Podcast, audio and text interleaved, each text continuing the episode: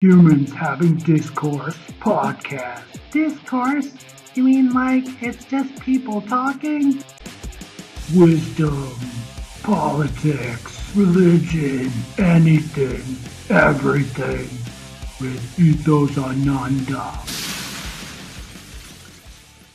You, you wanted to challenge me on um, secular Quranism and, and perhaps a number of uh, other things. And I, I'm, you know, I'm, I'm your sitting duck and shoot away. okay, so yeah, the well, the main reason I got motivation to, uh, you know, do this stream is, you know, I saw you did a post about no one can ever challenge me, and they're all their arguments are all invalid. That's probably true for many people, but I feel I have actually already refuted many things you've said, at least on Facebook. But as far as the overarching, uh, you know, idea of secular Quranism compared with, let's say, my overall idea of ethos, I think they are uh, both effective and, you know, at promising ideas for the modern degraded West compared with, let's say, Jordan Peterson's 12 Rules for Life, which is like a fun little book you read once and then quickly forget. Mm-hmm. Um, I think, yeah, what you and I are both doing is good, but um, I, so I guess what we're really talking about is which one is more good, and uh, but also, you know, we're approaching these from the opposite angle. So you're taking uh, the Quran, which I would describe as revealed scripture, and you're making it, you know, you're kind of taking the holy part out of it and making it just secular. I'm doing the opposite. I'm taking a secular text from Aristotle and turning it into scripture, essentially. It doesn't have to be divine, personal monotheism type scripture, but that's what my book is ethos. It's it's a bible. It's with chapter and verse and it's designed so that you can you know quote a verse in the same way that you know religious people will quote the bible or the quran or anything else like that. Mm-hmm. well, but we're yeah our aim is i think the same actually in that we're at least putting some kind of attempt to do some kind of mitigation of damage against the modern thoroughly degraded western world why why do you think the Western world is degraded? What is this thing that degrades the West, in your view? First of all, what is the West? I think the West, in a single word, is logos, and the East, in a single word, is dharma. And I think eventually we will actually see a degradation of dharma too, and that's starting now, but it's just very slow, and it may not even happen fully in my lifetime. But uh, so, well, the church, the church has been the primary uh, progenitor of logos in the West. The church basically is the West for maybe you uh, could more than a thousand years. Maybe I could slow you down a little and, and ask you what you understand by logos and maybe get you to understand what you mean by dharma and, and go on to mm. more detail. Yes, yes. So um, uh, these words are very, you know, esoteric. There's like dharma, you can translate to a hundred different ways, but basically, dharma is duty. So when you think of, you know, Japanese people who will just like, hi, hi, yes, sir, I just do what you say. I no think, I do what you say. That's dharma. Or the familial piety in China, where it's just, you know, obey elders. We must obey elders. That's all we do.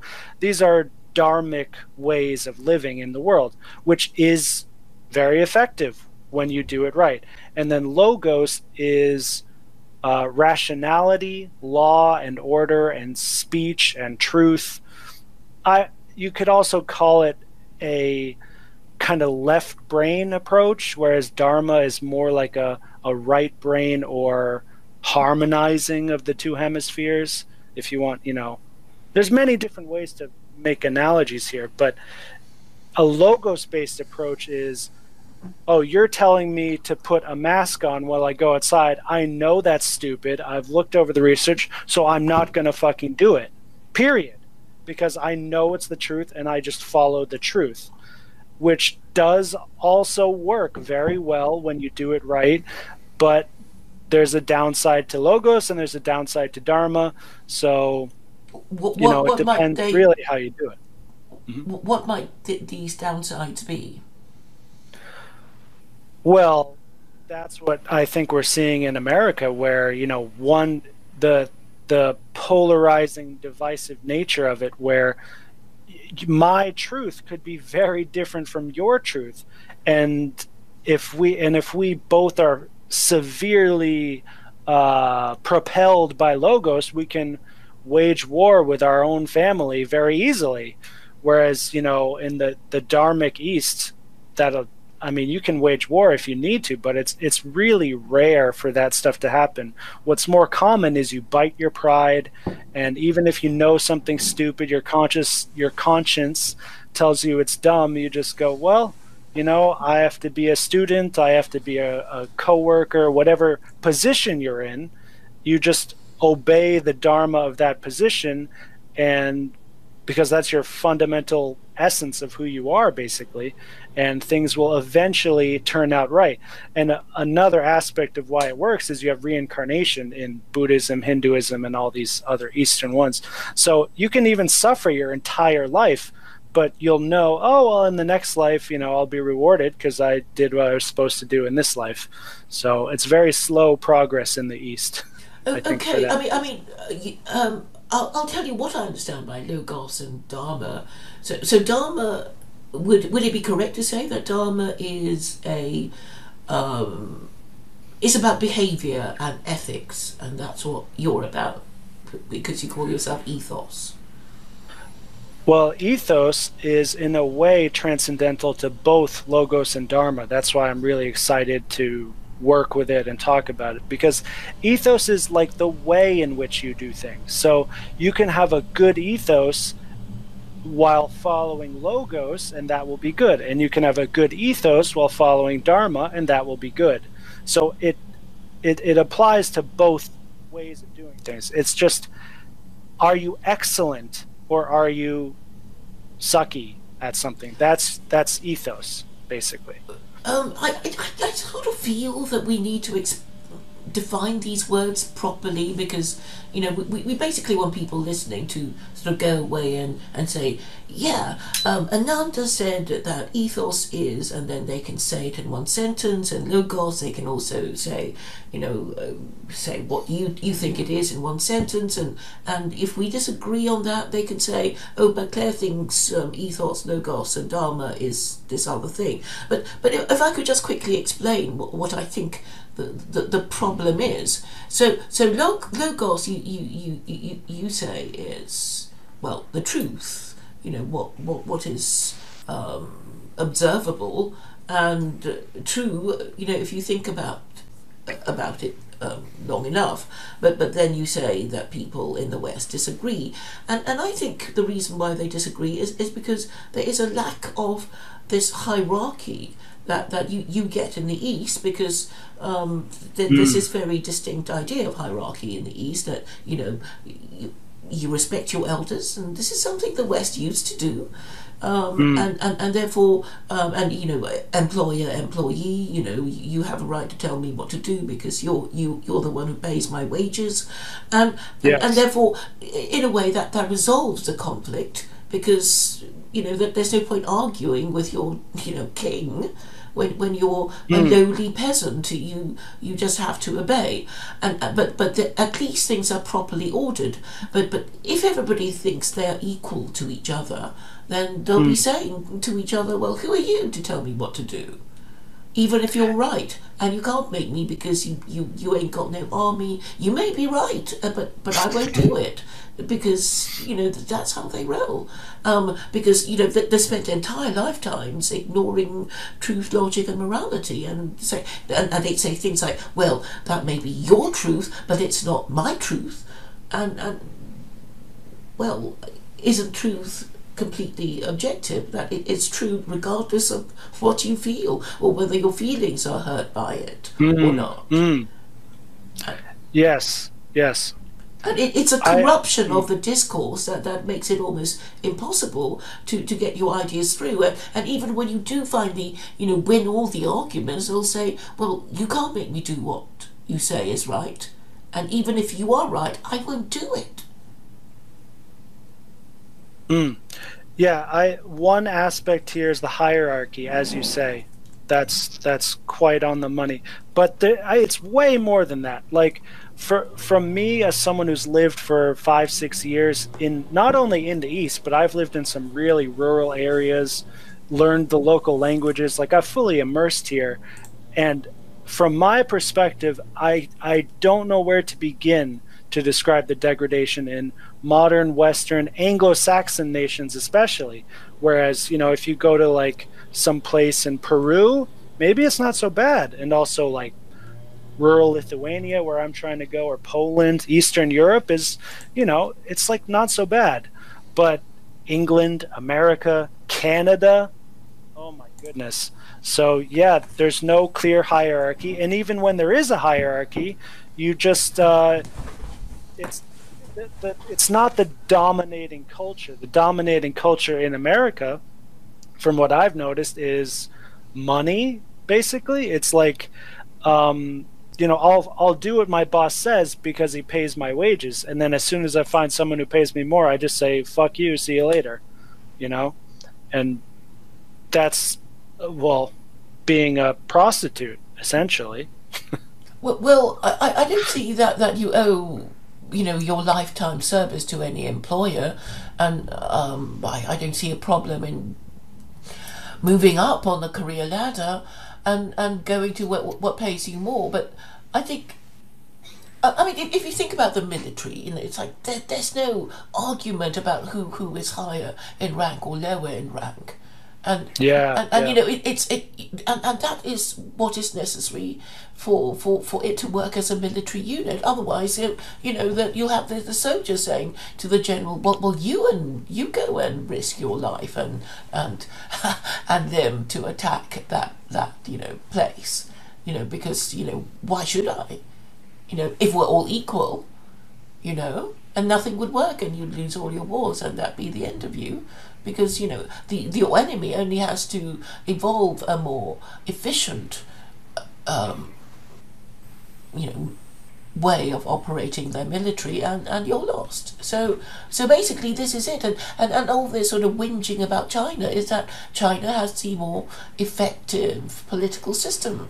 It, it concentrates all its political talents in one party and it nurtures that talent, it trains them properly, they get better leaders, they correct their mistakes, they don't sit on it and wait for the next election when, when things, you know, become even shittier so they can blame whoever they want to blame and, and then think, well, why is China, you know, overtaking us? And it's like, yeah, because you have a shit political system, you won't admit it's wrong, and you're you're you're gonna be even be in an even worse way. So so even if Trump wins the election, you know they'll be stuck in. You know, Democrats and Republicans will, will still be stuck in deadlock, and um, nothing will be done. No promises will be kept, and uh, well, well, I don't know what's going to happen, but you know, th- there's still trouble. Yeah, of course. Um, And, and nobody's going to say, well, we, you know, obviously um, democracy is not working. They won't say that because it's a sacred cow that, you know. Yeah, yeah, yeah. So that's that's what we're trying to get at is where are the sacred cows? Like where are the dominating parts of the culture, which is in fact what people actually follow and how they live their life. So what I saw growing up is people talk about truth and talk about the right thing to do and then I would see their behavior go contrary to that and I'd go, "Huh? What's going on here?" Would It's you like to give us the- an example? You know, just just because people like to tell Um, stories. Yeah, uh, I mean, there's too many. Uh, maybe it's it's gonna it's it's literally causing me pain to think of an example. So I should just okay, okay. I Go- mean, we can go move on on. I mean, I, I know. You, I, I, I guess I was, you know, hoping for a political example, but um, um, yeah, you know, people don't keep their promises. They don't mean what they say, and yeah yeah um, That's good enough for. Yeah, yeah, and, and, and, and if if no promises are kept, then nobody believes in anything. They can only think in the short term, and this will make them really horrible people. Yes. So I, I want to go back to like the big picture sort of thing here. So if if I say logos is like the the culture of truth, something like that, I mm-hmm. think I think the West is falling because that culture is degrading. So the truth is still there. The truth is always objective. It's always there for anyone who wants to find it and see it. It is there. Mm-hmm. But the the the kind of wisdom culture around that, which was not entirely the church, but it was for many centuries. And then you know the italian renaissance came around and that was like a nice golden age where we were combining things. And then i it seems like the enlightenment is where things got really bad. And like it's like we have all these cool toys these cool science toys but because there's no culture around why we're making them and why we're just blindly obeying the science the science says do this so we must do this um, there's no culture of truth. It's just somebody tells you that it's truth, and then you're just supposed to follow it. So you could actually say that the West right now is living in a dharmic society, but because they have no idea how to actually be dharmic, it's a total mess. Oh, you mean when you say dharmic, do you mean hierarchical? That that uh, that the scientist is now king. Yeah, it's actually it is there is a definite hierarchy, but it's it's so difficult to see. It's all it's all castles made of sand, but like you know it's there because when you get fired from your job or you're canceled or banned on a platform, like that was someone higher in the hierarchy, you know, making a power move on someone lower in the hierarchy, but we just don't have a clear conception of what that hierarchy really is. Well, well, okay. I, I can tell you what I think the problem is, and it's because the rules are not clear, so we don't know. You know, they don't have to tell us why they, you know, gave us a strike on YouTube, or you know, sometimes they don't even tell you why you are um, given the sack. Um, they might cook up some reason that you know is not the real reason, and refuse to tell you the real reason. Um, because you know they might get sued for you know discrimination or whatever. So, so, so what what the people above us can do it, to exploit us and abuse us is is to do something to us and not give a reason and say they don't have to give a reason. Because you know if they give a reason, at least you can challenge it. You know, that you know they think you steal and you say I didn't and what did I steal anyway or you know whatever. You, at least you can challenge it in some way. But if they never gave yeah. you a reason, you can't ever challenge it. Right. So, so Claire, this idea of a leader, you know, imposing some sort of tyrannical thing on a subject and not giving a reason why, that's dharma, and that's what I've experienced in China countless times, and it's totally fine there because they've been doing it for thousands of years.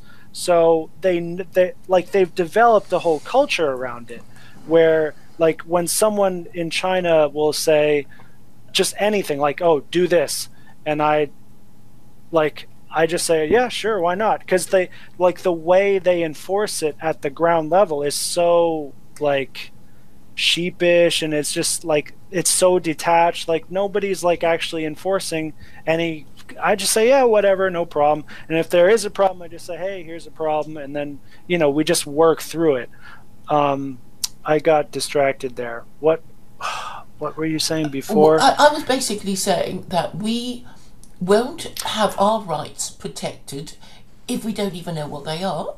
And Yes, yes. can't. Okay, okay. And, and when I, people re- I remembered it now. Mm-hmm. Hold, hold on one sec. So, so YouTube and these other big tech guys and whatever other crappy Western power people are doing, they're doing the same dharmic thing I see in the East, but because they're doing it in a in a, a Western culture that doesn't know what this, like like we're we're we're expecting them to give us a reason why and then we can you know deal with that reason in a court of law with innocence until proven guilty. Like we have this whole you know western logos based structure around our life. It's mostly dead right? It's degrading and crippling well and they dying, don't even but- follow their own rules.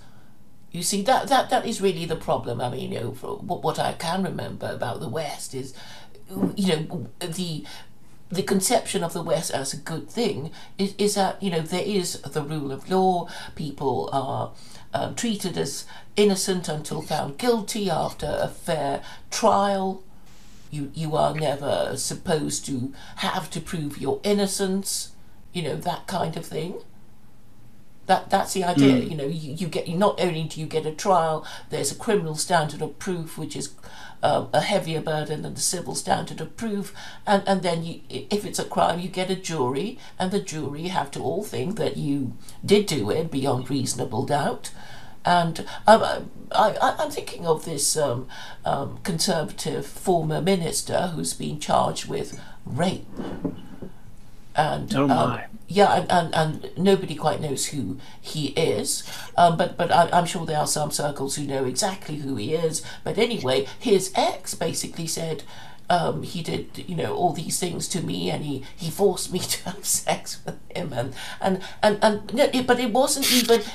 You know, it was during the course of the relationship which has gone bad, and, and then she decides to accuse him of rape, and, and it's like no, no, rape is you know some um, sex offender um, you know, jumping out from behind the bushes, that kind of thing. Not, not you know, um, we broke up, therefore I wished I never had sex with him, and therefore he raped me.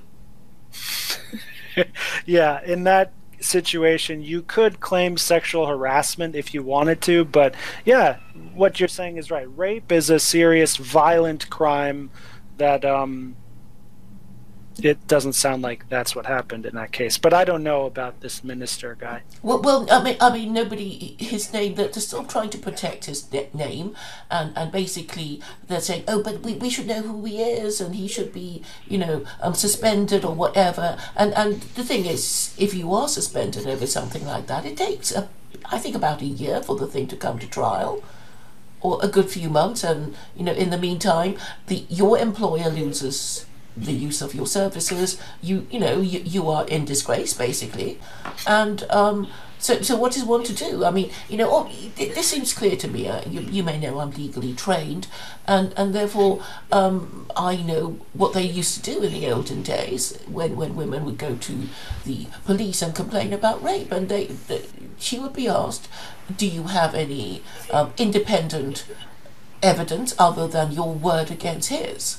You know, did somebody, you know, see you come out of the room in a distressed state, you know, with your clothes torn, blah, blah, blah. And uh, and if she said no, and it happened 20 years ago, as, um, that, you know, and, and it was Judge Kavanaugh who did, you know, it's like, no, you, you, you just wouldn't get heard. You'd be told Yeah, to go yeah. away. And, and, and for some reason, um, all these claims are being entertained. And, and then, you know, okay, I, I know you don't subscribe to anything in the Old Testament, but basically in Deuteronomy, in Deuteronomy chapter 19 verse 15 there, there is this verse that, that protects any any man's right saying no man shall be convicted of any crime with with you know on, on the testimony of only one witness. That that's what it says. Hmm. And, and it's fair enough because accusations are very easy to make by somebody who harbors malice and wants to destroy you. They can say anything about you that you're a murderer, you're a sex offender, you you're a thief, you know, anything. They can just make it up on the spot.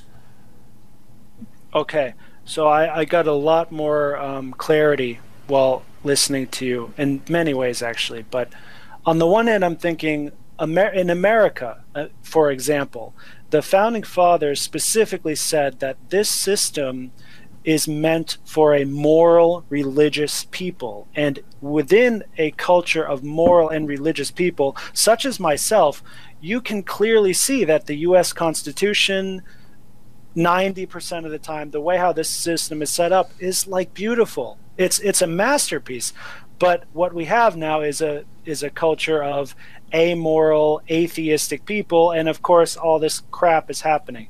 Now on the other hand um, you mentioned deuteronomy and the old testament and this is I, one point of my challenge is uh, the quran and the old testament are to me quite similar in the sense that they're you know uh, Abrahamic, you know, quite old kind of scriptures. Now I, I can see how the Quran is more uh, well, it's much more recent and it's much Islam has seen much success, but um, for many in the in the West, I think the the the way to really effectively introduce and use the Quran is not in a secular sense. I think you just like with the Bhagavad Gita, I think you really need to accept the the spiritual theological aspect to it as well. Like you have to actually make it into a a bona fide religion and then it works. I think that's why Islam has worked so well for so many centuries is because it has that that extra spiritual potency.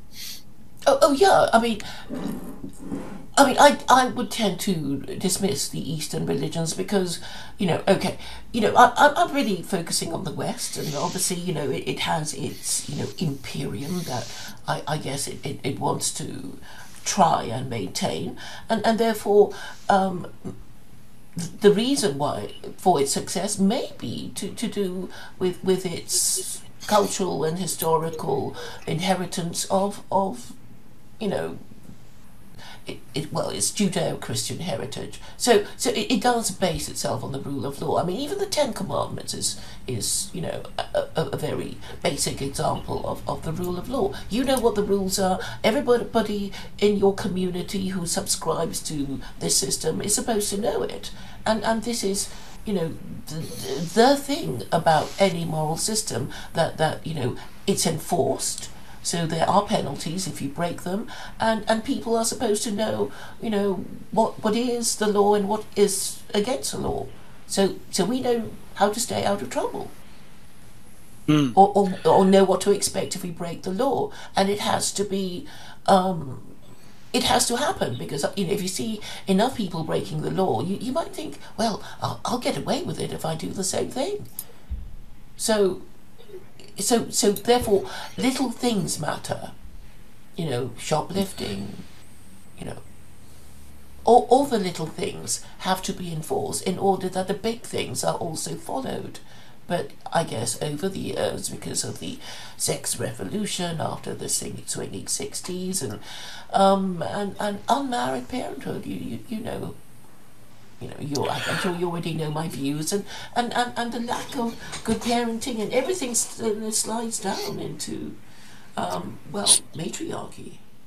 So, in, in terms of the, the little crimes versus the big crimes, what I experienced growing up and what I think is still true largely in America is too much focus on on every little crime by the book with very little mercy. And then of course, we know the famous case of a big crime, the Jeffrey Epstein case, which is just like, oh yeah, well, you know, we we we put a camera on him, and we we can't seem to find the footage, and there's and the Madoff case, like these massive crimes are going completely unpunished. Now in the East, you find the opposite, where in Thailand and other places I've lived, you know, it says right in the in the Constitution, you must have a license to ride a motorcycle. You must wear your helmet. And I will drive around all day with no license, sometimes no helmet, and the police will stop me. He'll say, "Hey, how's it going, Sawadee Cop? Welcome to my country. Oh, looks like you don't have a, a helmet here, but you know, if you give me just like five dollars, ten dollars, I'll smile. I'll keep being polite to you. You go on your way, and I say, "Yes, sir. Thank you, sir." And it's it's it's a very peaceful society in that sense because all the little crimes they don't really care about, but then the big crimes that happen, yeah, there's still beheadings.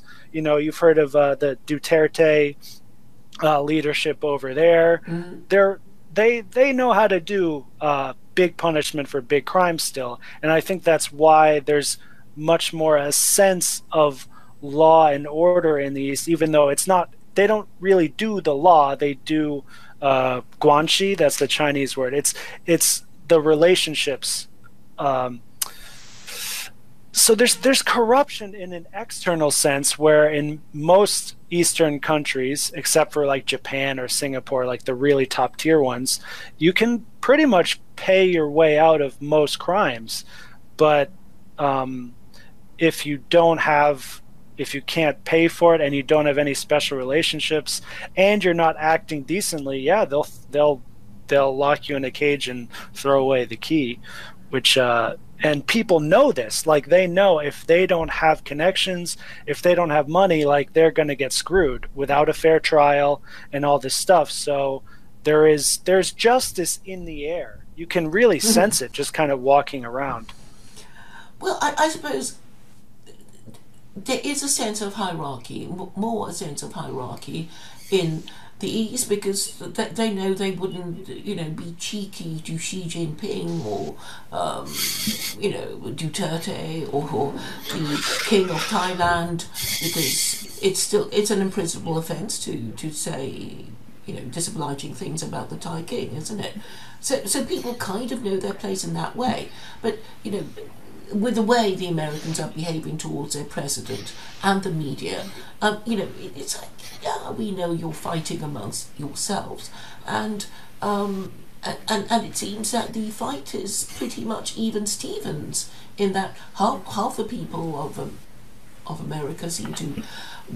You know, like Trump and the, the other half don't and, and that is what is so destabilizing and, and, and you know they're, they're doing the dirty, they're calling out B, BLM. That that's part of their rent a mob, the, the, the rent a mob of the Democrats, and and and the, you know Democrat um, um, politicians are, are you know quite happy to say yeah yeah this is, this is what should happen. We don't. Claire, we, would sorry. would you agree that?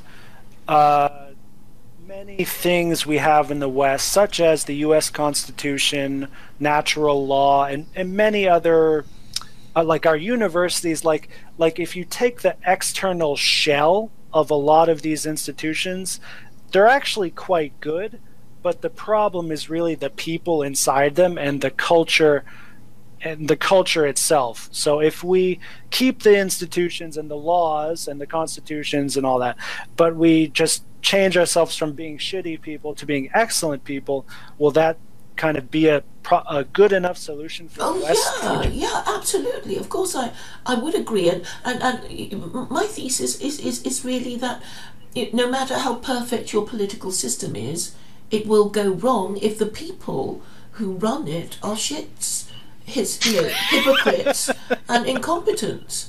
And, and we have to yeah. ask ourselves why so many bad people are in government. Why no um, politician will stand up for principle, and no one, you know, no media outlet will will actually have a rational discussion about you know all the things that we want to to discuss and and ask them about. And, and, and basically, I, I think, you know, it, it is so simple. I mean, I think everybody else gets it about um, government, you know, they're supposed to govern in the national interest. So, you know, occasionally when they ask us to make sacrifices, pay higher taxes, or wear masks, or whatever, we'll, do it because we trust them. But because Western governments have been lying to their voters for so many decades, you know, we we just want to do the opposite because they told us to. Because you know we suspect some conspiracy, mm. some trick some, you know, uh, faction that they wish to, uh, you know, enrich or something.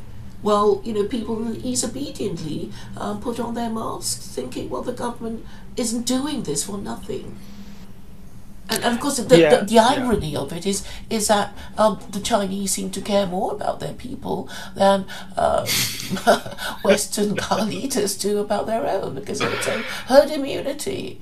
Uh, uh, not that I don't, uh, you know, agree that the herd immunity must be the answer, because um, because nobody will follow the rules. So, well, you know, it's going to go round, and a lot of people are going to get it, and they're going to die because they, you know, because they keep having their demos, and and and, and rioting and passing it to each other. So one thing about China, um, one of my good Chinese friends said it, wasn't immediately once the outbreak started, but a few months later, they started offering free medical care to everyone who is getting infected, and it and they totally switched the the tables where all of a sudden people said, "Oh, I want to go to the hospital." I kind of like I don't mind if I get infected, I'll get a free stay and they'll treat me all nice. And. yes, on the outside, yes, it looks like the Chinese leadership are caring more for their own, but if you look a little deeper, I think you'll see that they're just trying to keep their slaves in good healthy condition to do more slave work right? Exactly and, and, and in the west it, yeah. you, you have nurses saying well it'll um, unblock the bed blockers because you know that there'll be lots of you know old people and, and we, we already know old people are more likely to get it obese people you know the, the elderly and and you know the the kind of rubbing their hands together and say yeah boomer remover go go go you know and um so the idea really is that, and it, that there may be a grain or truth about it, that the people who are um, most likely to go are, are not particularly wanted. They won't be missed. Let's uh, go back to the heart of the solution to the West. That is taking a crappy culture and making it good again, decent again. Um, but, but Christianity so, has failed. That's why everybody tells lies and looks after their own patch and stabs each other in the front and the back and cannot defend the principle.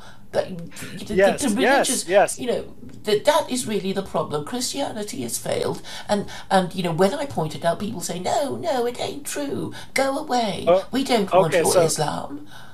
Yeah. So this this is the one part I can challenge here. So, um, you could you, like the, there are two ex- there are two or three acceptable uh, stances or positions on Christ. One is the Islam the the typical Islamic position that Christ is a great prophet, worthy of respect, but not really more than that. Kind of on the same line as Muhammad. And then, of course, there's a Christian perspective that he's the Son of God, and the unacceptable position is what you find in the Talmud that he's a you know son of a whore and he's burning an excrement. It's really good propaganda, but it's simply not acceptable considering that the history of Christianity and, and the good things that have happened from it. Now, is Christianity what failed? Not exactly. It's the institution of Christianity that has failed, and the and because the institution was so strong, and the people like look at E. Michael Jones. Like, there's so many. He's clearly intelligent. Uh, as an intellectual, he's far superior to me, I think. But um, when it comes to certain issues, he'll just say, "Well, I'm a Catholic, and that's you know they tell me what to think in that sense, and that, and you know I just got to parrot that." And so when you have a strong institution like that, where people just go along with it, and then the institution gets infiltrated and conquered, as it clearly has, and now it's run by demons and pedophiles, then yeah, it's all going to crap. But at the heart of it, if you read the New Testament, if you read the Gospel, if you take what Christ did in your heart and you fully accept it, just as you can fully accept um, Allah or Krishna or the Buddha's great service, there is absolute liberation and salvation in in this in its essence, in its purity. But the external part of it, yes, has failed miserably. Okay, I would say that the reason why Christianity has failed is is because of its inherent design defects. It's unbelievable that that you know a lot of people now um, are are having difficulties believing in God, but you know to be Christian, not only do you have to believe that God exists, but you have to believe that Christ is also God. And that's already idolatry, which is why Jews are so mean about Christ or how or were uh, oh, when wait, they well, when they how, took their how, how is, seriously. How is that idolatry? It's it's part it's a standard Christian belief that Christ is the Son of God, not God in totality. There's the Son, the Father, and the Holy Ghost. So that's what it means to be a Christian. So if Yeah, yeah, but, but just because you, you you think uh, Christians can't be idolaters doesn't mean that other religions don't think that you are. I mean, this is what you know. Basically, yeah, the, they the, the they Jews and can Muslims think that they can think that, but they're wrong. That's a straw man. They Why? need to Why- actually why are they study wrong? the If- Testament. If if you worship something else that isn't God as God, then it's it's idolatry, and it's No, forbidden is by God. the Ten Commandments. According, ac- according to Christianity, Christ is God. He is the Messiah, the fulfillment of the Old Testament. yeah, prove it. And Prove it. You can't prove it. Yeah, no, it's easy to prove. How? There's so much proof. Oh my God! There was the, um, the the the number one rabbi. Uh, I forget his name. This was quite recent, about 10, 20 years ago, in Israel. Um, he said, "Behold, everyone, I will reveal the Messiah that the Jews have been waiting for." What was it? Yeshua. And of course, what happened? What happened? Oh, like, you know, the twenty percent of Jews in Israel said, "Wow." I, it's real, and now I'm a Christian. And then 80%, especially the leaders, said, "Oh, it's a lie. It's He- heresy." He's cheating us. It's heresy." Yeah. Oh, that that's just because you're in power and you say something's real, not real, doesn't mean it's it's real. They're liars. Okay, but, but but we can, you know, reason that that That's Claire, Claire. That's one example.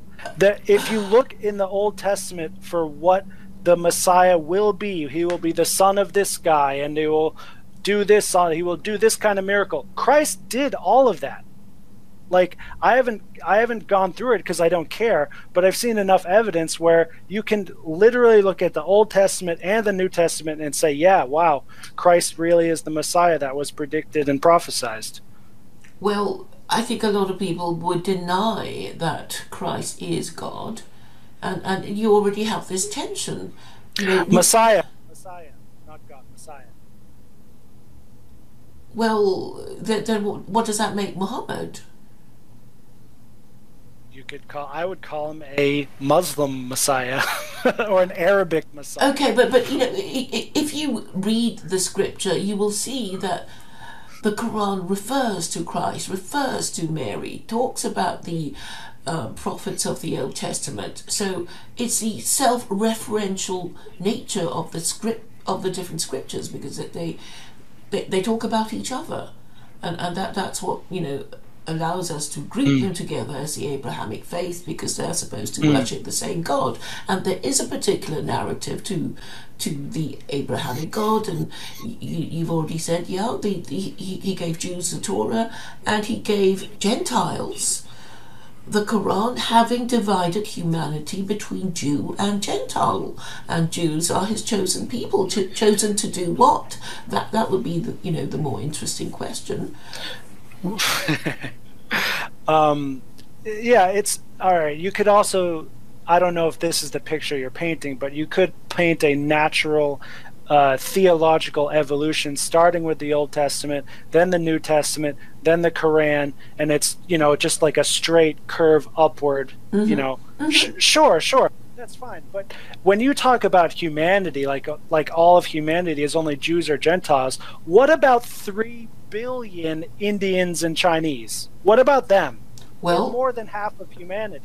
I'm, I'm I'm glad you mentioned the, the Indians and the Chinese because really, I, I don't know if you're aware of the Noahide laws which were which were mentioned in the Babylonian Talmud, but they're basically saying, you know, Jews were saying, well, well, we, we Jews we have the highest moral standards of all. And, and for Gentiles, which is the rest of the world, I know, I know that this is kind of what, what it really means. Um, they, they, they, they, they can have a lower standard and, and, and these are stated in the seven Noahide laws and um, the ten commandments are, are really um, you know no actually it's a, it's a 613 laws of, of, of, of god that the jews have to, were supposed to follow. While, while they were still living in israel of course. So, so they're saying they have to observe the highest standards and therefore they set the standards and that they've set it according to the Noahide laws. And Um, and I, I know you know it triggers a lot of Gentiles saying, who, are they? Because you, you don't accept their position as, as you know the chosen people of God, and what you're saying they shouldn't be you know, they shouldn't dare tell you anything because of you know the whatever annoying thing they have done. Um, but but they have anyway. You know it, it's there. I, I know they don't like talking about it because they know how it triggers the Gentile.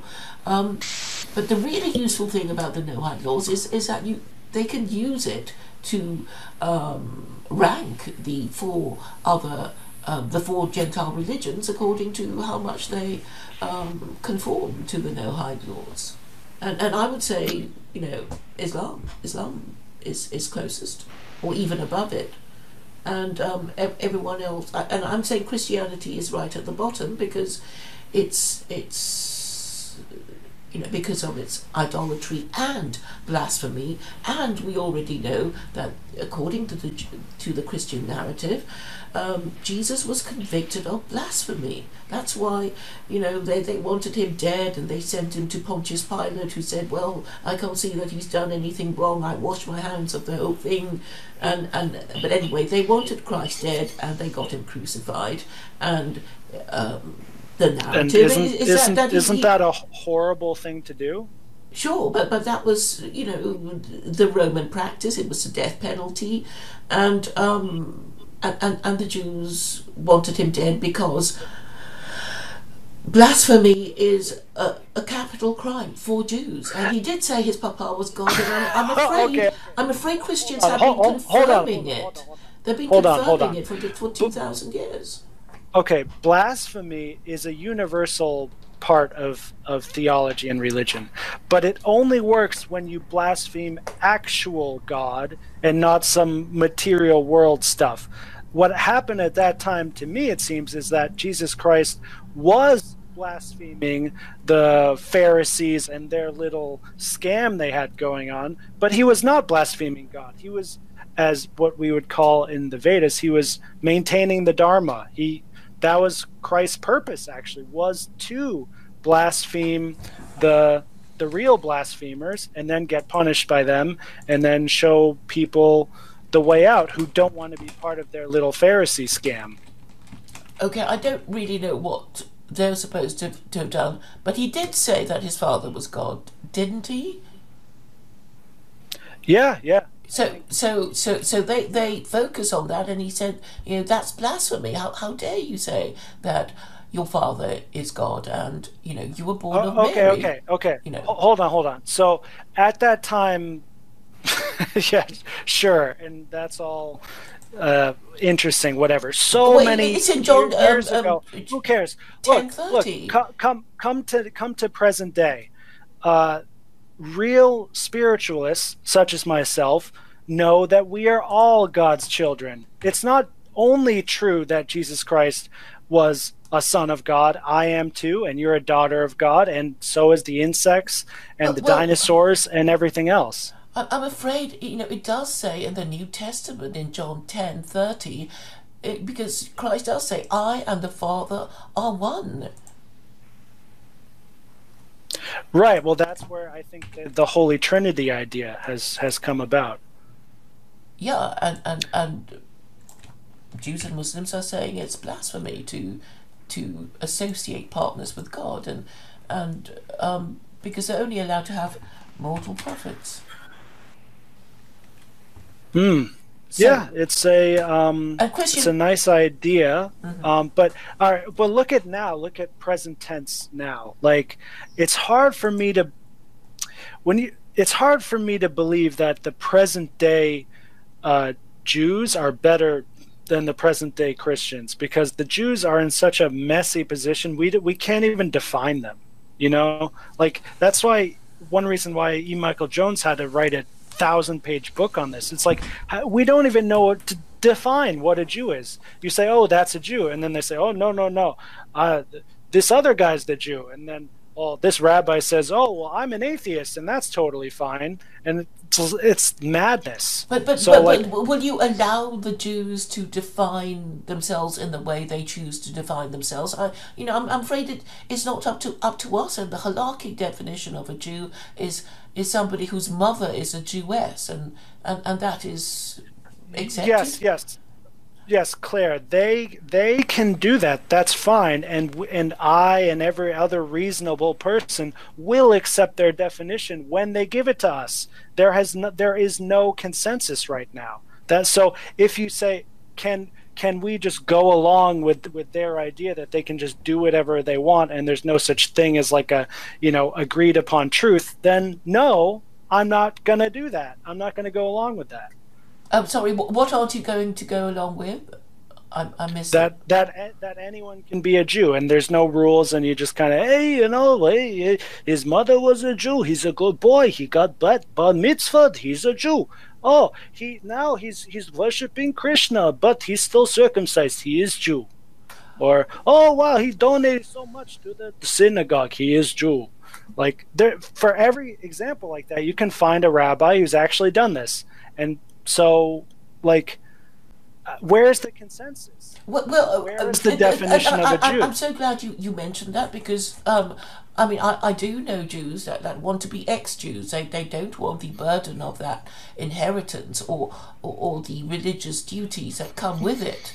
And they want to be ex-Jews, and, and in fact, I interviewed Gilad Atzmon. I don't know if you've heard of him, but he's an Israeli Jew who wants to be an ex-Jew, and he lives in London as a jazz musician, and he got into trouble with other Jews um, because he he so wants to reject his his you know the idea that he has to be religious as a Jew, and um, and, and, and, that is really the problem in Israel anyway, because it, you know, like, like Brexit in, in the UK, where where you know the, the, political opinion is roughly divided between Remain and Leave, and America, Trump and Biden, I guess.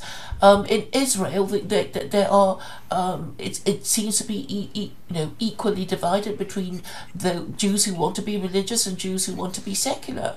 So, so, so that is a bone of contention. So I've, I've spoken to a few Israeli Jews, and they're, they're basically saying, yeah, that you know the the right of return. They only seem to want secular Jews. They don't want to have religious Jews coming into the country, uh, and and and the police and are discriminating against us. They're giving us a hard time about the masking and the targeting religious Jews deliberately because they're in charge. Secular Jews are the ones in charge.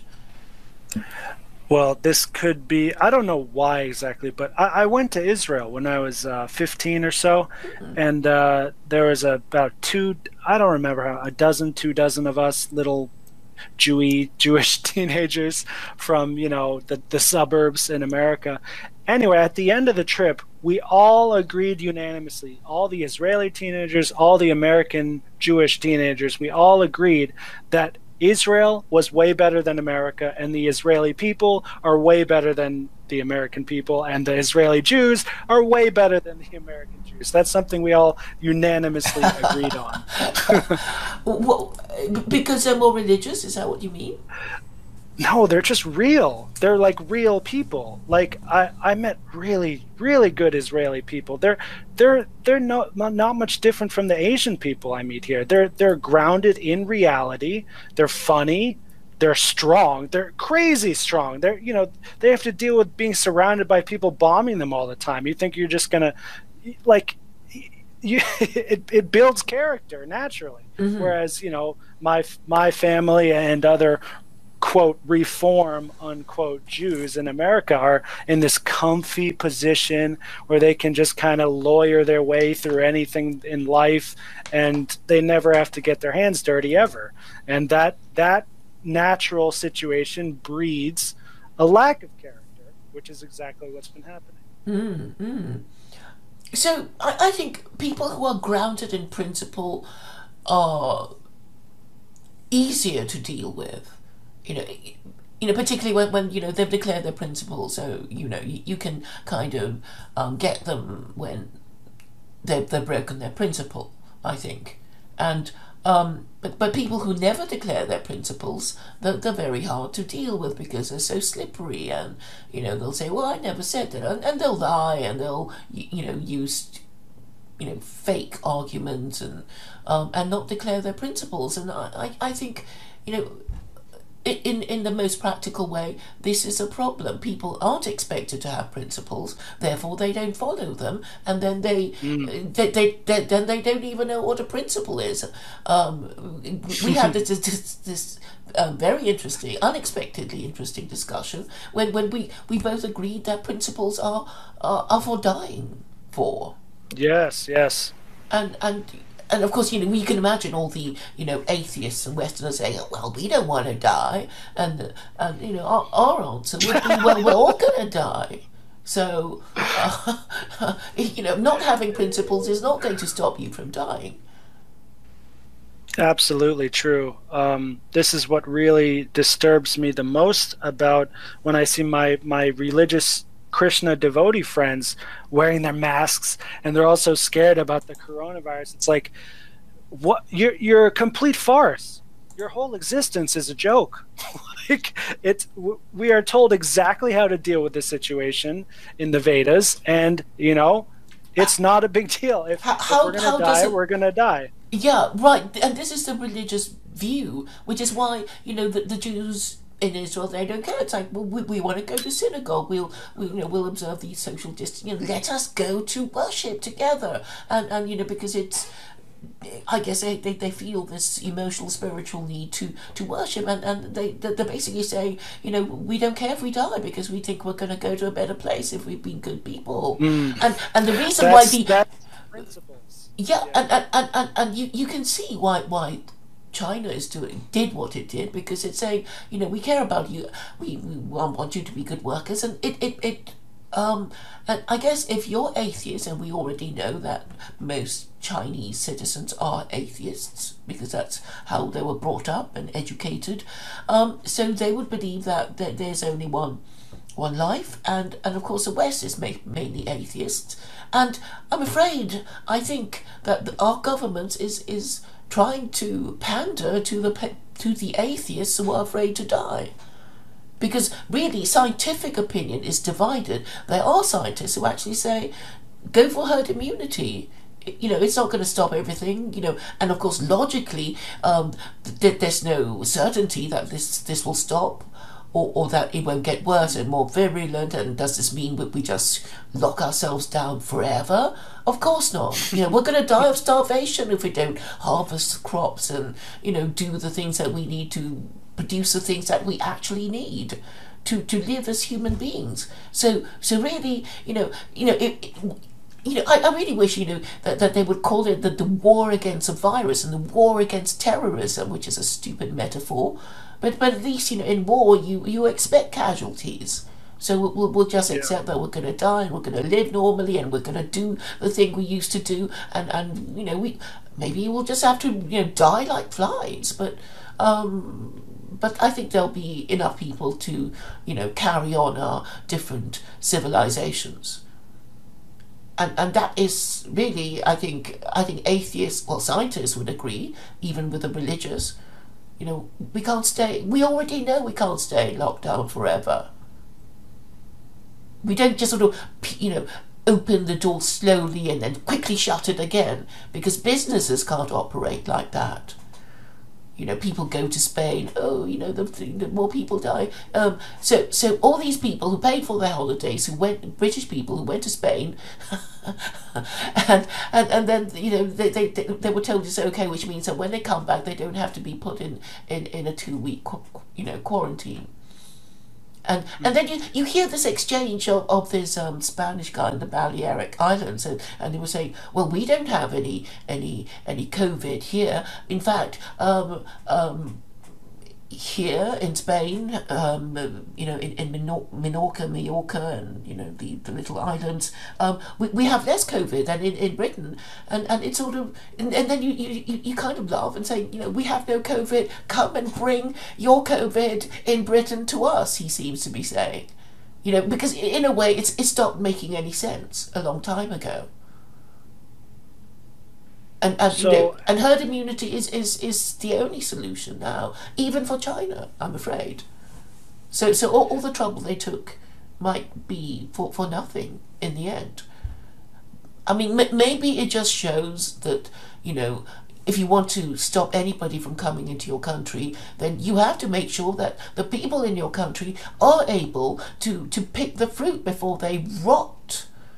Because that, that was what this documentary um, that that um, that, that showed how, how things are in Italy, Europe, France, and, and Spain. You know how, how, how these different European countries are coping, and, and, and the farmers in Spain are basically saying.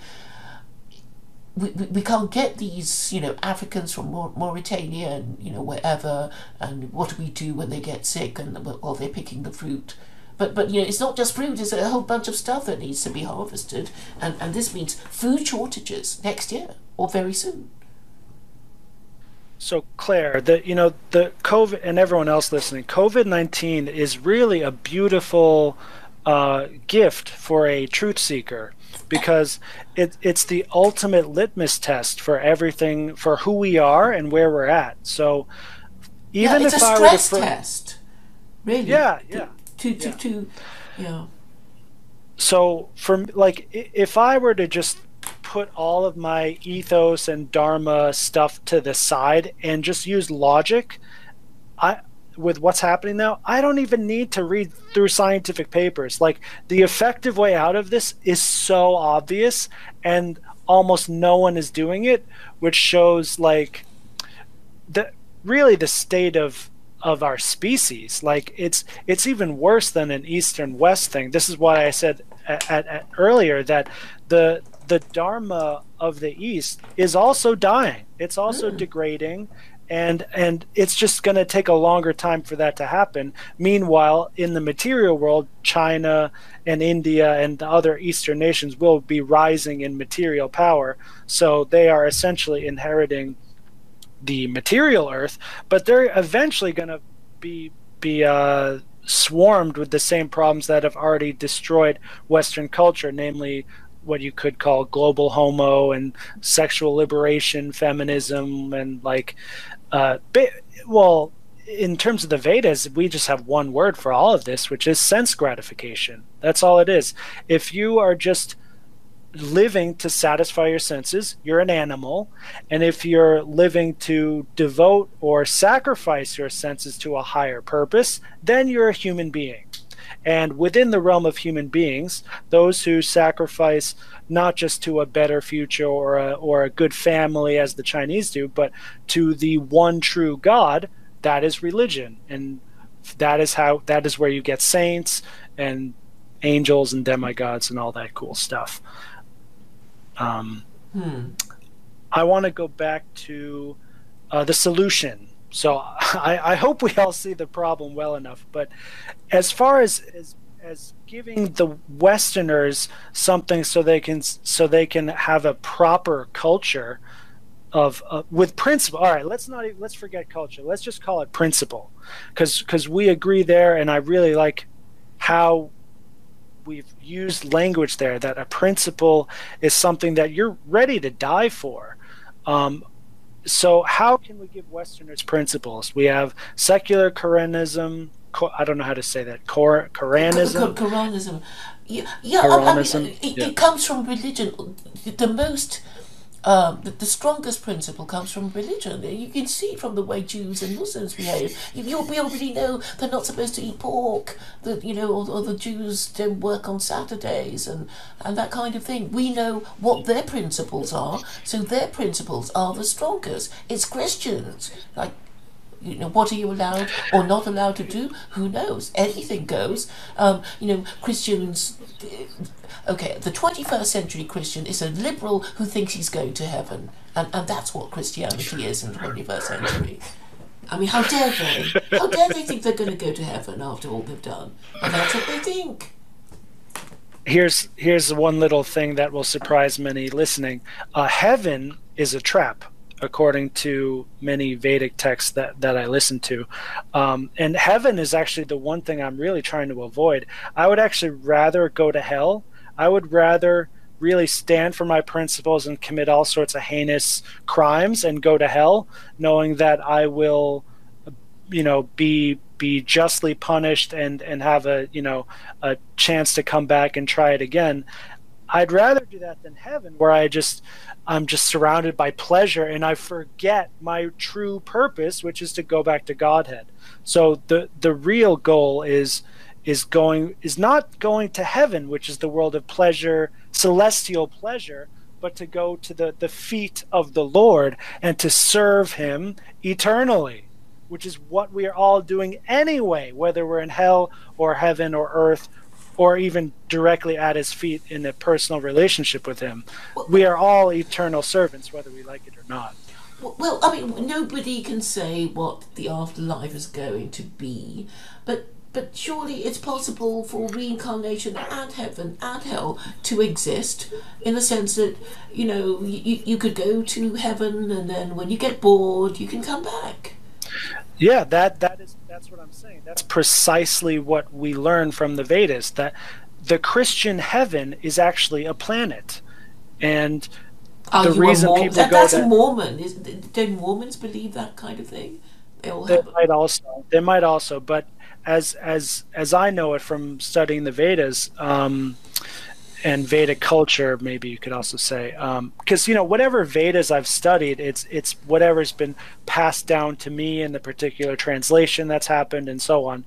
But people who do pious work in this earthly realm, they accumulate good karma and they get rewarded. They go to heaven, they live a thousand years in one day, and they, you know, drink the nectar and have all the sex they want. And eventually their good karma runs up, and then they come back down to the earthly realm. Likewise, those who do horrendous sins in this world go to a hellish planet. It's not like a, it's not a, you know, heaven and hell we have this I, this judeo-christian idea that it's like an an alternate reality or something like that.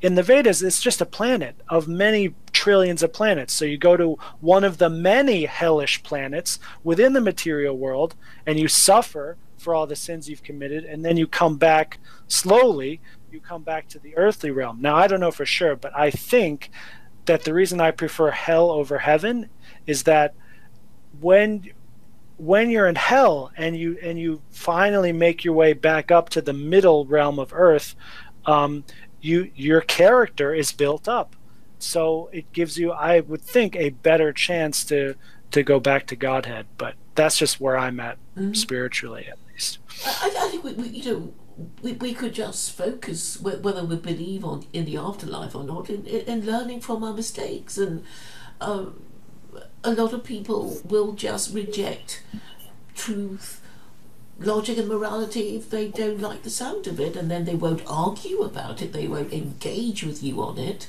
because they're afraid of losing the argument. Um, and uh, you know, you, you can expect. I don't know, silly women who are whose feelings are easily hurt to to behave in the, in this way. But I'm afraid a lot of politicians are doing this. Um, let's get back to it okay how are you going to give principles to the to the thin-skinned white westerners that they're willing to die for with secular Quranism? Well, you have to give them a new religion because Christianity has obviously failed, and and of course I propose secular Quranism because I'm, I'm I'm not saying oh you've got to believe in God because you know they'll go crazy. So I'm saying this is a better system because that would restore the patriarchy. You you you, you won't be forced into believing in God or whatever. You just obey the rules. You you know observe the minimum of these rules, which are you know the the ones on sexual morality and not having illegitimate offspring, and and and make sure you parent them properly. And there will be you know within the system the proper incentives for you to um, be married parents to bring them up properly and you know and, and the economic conditions that will allow men to be able to support a family and, and, and even to, you know for, for the wife if you want if you want to work at home to do whatever you know but by removing all the red tape that makes it so hard for people who want to start their own business So it seems to me that that secular Qur- Quranism is is is just Islam but without God. right? It makes belief in God optional. It it guarantees your freedom of belief, and I, believe that it is chapter 2, verse 256 of the Quran that the First Amendment is based on. There is a White House Quran. Thomas Jefferson, it, it, it's his copy, in fact, and he did read it in order to negotiate some treaty with the Barbary pirates who were being a bit of a pain to the Americans at the time. So he did read the book he, he, he, he did train as a lawyer, so I imagine, you know, quite sensibly, he thought, well, if I'm going to negotiate with these people who are Muslims, I, I should read their book to better negotiate with them. Yes, of course. That's the decent thing to do. That's not even particularly intelligent. Mm. Um, I will admit for so one thing I like about Ethos and that's really important to me is that it's so sh- it's so short. It's 400 verses. Uh-huh. So regardless of once again east or west for the average modern person who has the attention span of like of of a mouse, I'm like I don't know. Um, you you have to either give them something so short and small and easy to comprehend or you have to violent enough with them that they'll stay in their place. So, you know, in the East, we have that kind of violence that's keeping the the the just the the sense of justice in the air. And in the West, I mean, we've got nothing. Like like the secular laws, like the the Bill of Rights you know you can read in a few minutes online but that's a tiny aspect of the federal code which actually determines what you're going to do in a court of law to defend yourself. And because it's so complicated you have this whole lawyer system set up which i think should be totally scrapped. I think for any functioning system of law you need laws that people actually understand at like a high school level. Mm-hmm. Yeah, like, so like, like the 12 mm-hmm. tables of Rome that the plebs made the patrician the patricians carve on, on in in the forum, so they knew what their rights were. So um, yeah, it, it needs to be easy to remember and clear and and accessible to everyone and, and I'm saying the Quran because it's free. You can get it online, and and um, but but but I I would be really interested to. I, I mean, I, I hope you, you feel able to, to read out a few of the verses in your book to, to give us a flavor of it. Sure, sure. I have it opened up here. So, um, in in general, I, I will first say that. Well, because ethos is so general, it there's many different ways you can use it. So what I am personally interested in doing now is whether or not I can start waging war actually based on ethos like do I have the right to just punch someone in the face when they say wear a mask and I don't want to wear a mask. So in in terms of either disciplining them or just just straight up waging war people who would who would enforce evil on me? Am I able to justify that with ethos or with the Bhagavad Gita? That's what I'm working on now personally. Um, so here's chapter 1 verse 4 quote as with studying action of any kind there is an exactness we cannot achieve because of the nature of this subject matter unquote so even if you are making a, a, a legislation system based off ethos which is kind of like what the founding fathers were doing. Um, you have to always remember this is it's kind of like martial arts where you always go back to the basics. Like you it sounds really fun and easy to say murder is bad, but actually, no, sometimes you're allowed to kill. There's self defense and there's other reasons. Mm-hmm. And the, the circumstances actually determine what is ethical and what is unethical. So, you know this is this is the fourth verse in the text for a reason because um, even though we, we will get into greater degrees of detail and application later on like you always have to you really want to come back to chapter one like a lot because it's the foundation. Uh-huh. here's a here's another one. Verse 7 in chapter 1 the primary function of the human being is activity of the soul in accord with and requiring reason unquote this verse is beautiful because this is how I would actually justify war and even genocide if I had to. I think this might have been what like Hitler did. Um, if you have people who are not using reason, they're not people.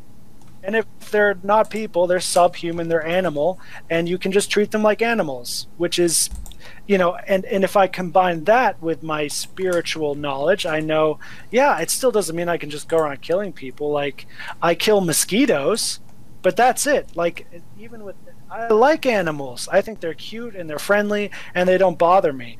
But if they do start to bother me and i you know and they get in the way of my livelihood which many subhumans today are doing and I think once I think this is what happened to Hitler. He saw he was surrounded. He was a really super high IQ, kind of high ethos man surrounded by subhumans who was destroying his nation. And he said, "Look, we just gotta you know burn off the the, the dead weeds here." And uh, that's why I did not finish reading Mein Kampf because I was scared I would I would like with it and agree with it too much. Don't tell anyone that. Yeah, uh, I, have I've read it. I mean, I, I think more people should read it because um, it, it says something very uh, relevant about not Jews. I mean, it's just like actually he was quite boring about Jews. He was just saying, you know, if they all died of being gassed, I don't care. I wouldn't care. It's like, well, uh, you, you know, you know, nobody's going to force you to care, Mr. Hitler. But but but what he said about democracy.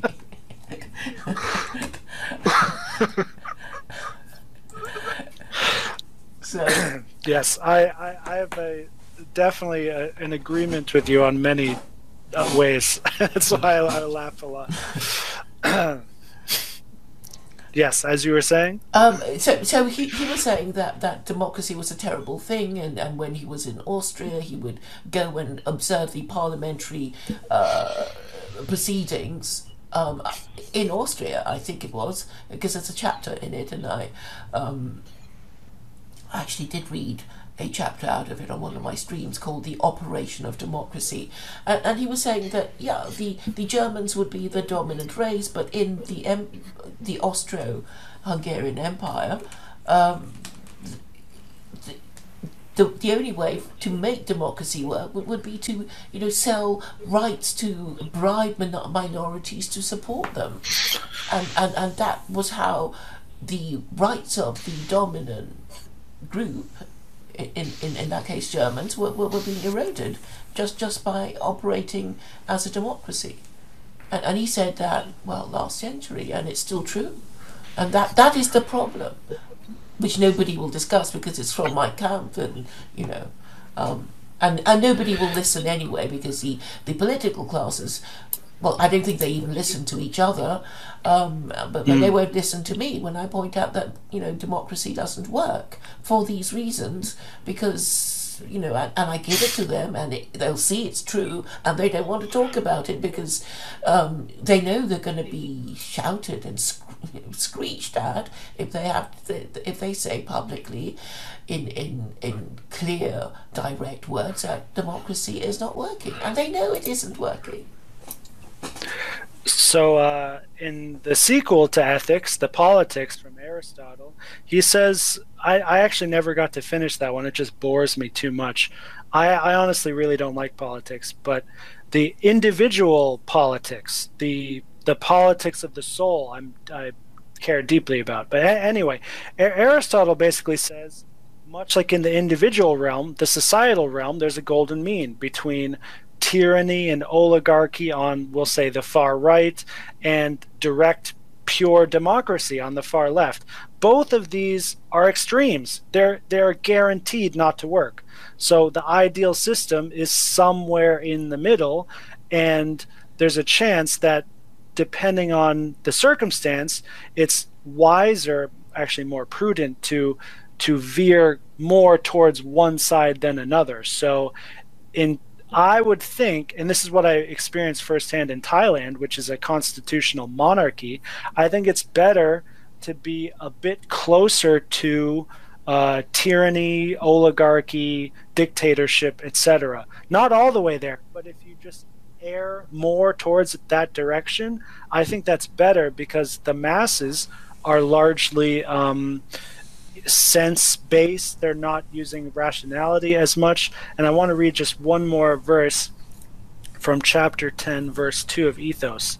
Quote, arguments are enough to inspire confidence in action among those who are born of good character, but they seem unable to turn the many toward being fine and good, for the many naturally obey fear, not shame. They avoid what is base because of the penalties, not because it is disgraceful. Unquote. So this is something. These kind of verses you can actually use alongside Islam or Christianity or any other kind of culture or religion to justify, you know, harsh punishments for adultery, for example, because the kind of person who uh, commits adultery, like that's how they learn. That's how they will get better is by knowing for sure in a very grounded physical sense that they have really messed up, not only for themselves and their own family, but you know something like adultery really spreads outward to the to affect the rest of society. And we need harsh punishments for this. Like i don't see any other way to have a decent society yeah and we can't even talk about that and, and america still has laws that say, says adultery is a is a cr- criminal offense there are some states that still say that but they're not allowed to enforce it but but you, but but this is the thing about feminism. It feminists have, have declared the intention of destroying the patriarchy, and patriarchy is built on the foundation of marriage. So you will have noticed that everything that feminists propose would undermine marriage and family values. But but but but what feminism does, and, and what feminism does, is bribe men with extramarital sex, and men can't refuse. That is their weakness, and in this way, they are weaker than mm. women. Mm, yes, it the the gender differences are always interesting to study and look at, but. Mm. Yeah, so if I look at America, especially since I have a lot of experience there, the what's the what's the most crippling, especially personally, why I don't want to even go back there as a tourist. One, the family is dead. There's no such thing as family in white America anymore. If you're a first generation immigrant from Mexico or an Islamic country or Africa or like most other countries, if you're living in a small little town and you you know you're barely even speaking English, like those people still have their families. But uh, a white multi-generational family like mine there's no family. There's no hierarchy. There's no order. It's just like oh yeah you know i'll i'll go have dinner with um with my family because they're here and they'll be a little mad if not. But as soon as it's over i'm going to go watch netflix and pretend they don't exist. And uh, I, I have no duty to them. They have no duty to me. So it's family one and then two. What bothers me the most is the men. The american white man is unbelievably weak, cowardly, thin skinned. Um, I got into a fight recent, recently with uh, one of my devotee friends who's actually older than me and more uh, experienced in religion, and he just got so mad.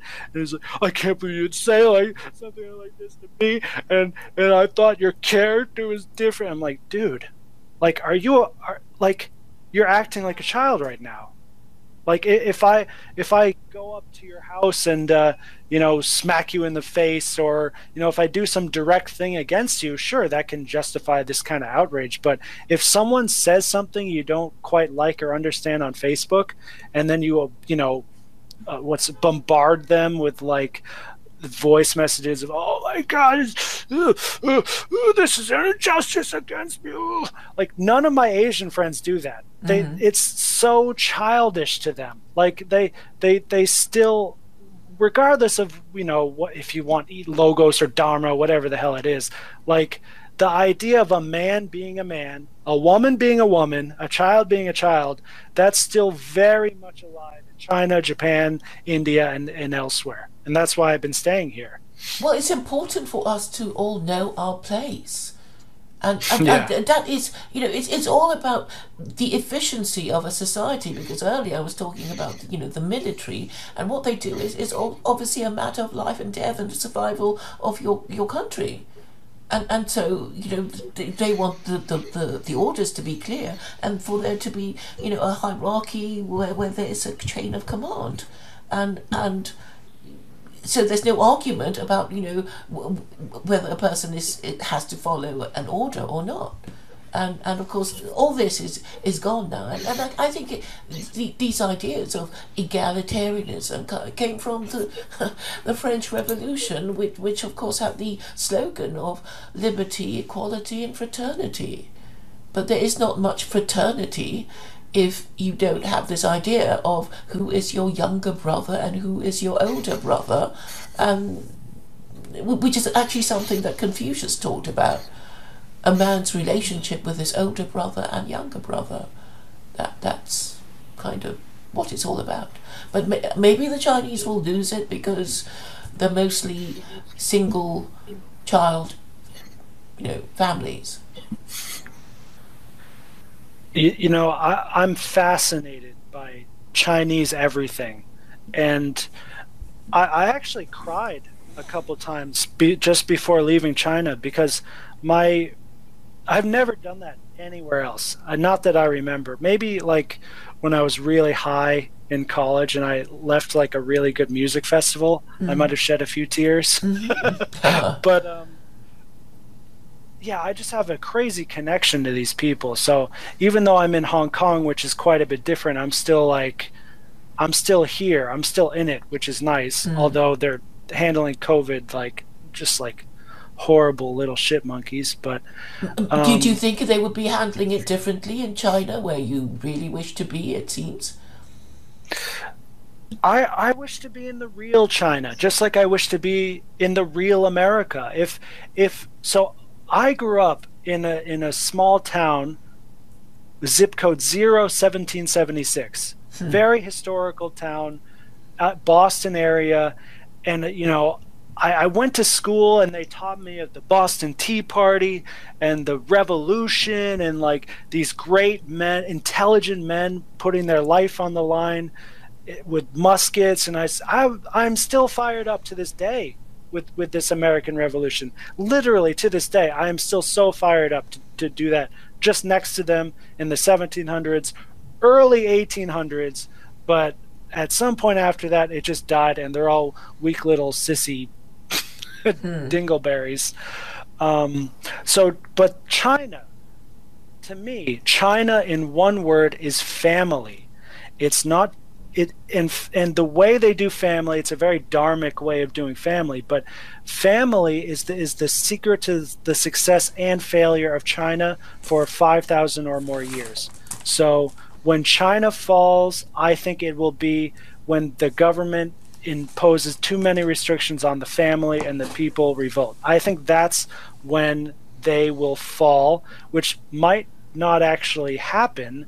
It's maybe China will just continue as it always has, but event their regime will have to change. Like it's not sustainable. This little CCP party they're they're doing, like they they they'll either have to adapt, and eventually they'll have to you know either conquer the whole world or change they have to change their name like you can't you can't have communists in the name of your leading party with the kind of history that we've seen like how can that just go on forever? Like, right? They'd have to either conquer the whole world and make everyone communist, or say, "Oops, yeah, uh, we're still in power, but we're gonna call ourselves the, uh, you know, the the People of Equality Party," or, which is the same thing, right? But Um, but, but but what what do you what are you saying is unsustainable that China is doing? I, I didn't quite get that. well, um, what they're doing, it's tyranny. In one word, it's just tyranny. So when I first came to China in 2015, there was very little tyranny. The only, t- for me, the only thing I remember is I had to wait an hour at the bank to do something really simple instead of maybe 20 minutes. Like that's it. Okay, Everything and, else was peachy keen. and and what is this tyranny you speak of? so now you know there's cameras everywhere the social credit score um, th- it's it's all a great idea in theory to have you know a, a strong sort of socialized cover whatever you want to call it that you know will reward people for good behavior and punish people for bad behavior. That is excellent that's actually like classic ethos, you might say.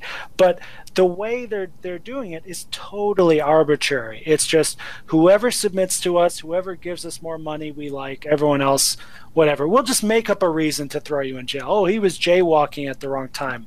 Take off 200 points from his credit score. Now he can't travel anywhere. He can't hold a job. Eh, yeah, our problem's done with. Th- this is just human nature. This kind of tyranny can is never sustainable. Oh, I, I, I've read that um, the West might even copy China's social credit system. That that is one of the the main. Uh, that is probably the uh, primary uh, purpose of COVID nineteen for the globalists. They're saying, "Wow, we love this little scam China's got going. What if we could do this in the West? Oh shit! Like I, I can totally imagine these, you know, Illuminati type people in their meetings, like, yo, I got a great. Oh, let's. Oh, they did that SARS thing. Yo, let's do that again. and yeah, and uh, and it's a it's genius.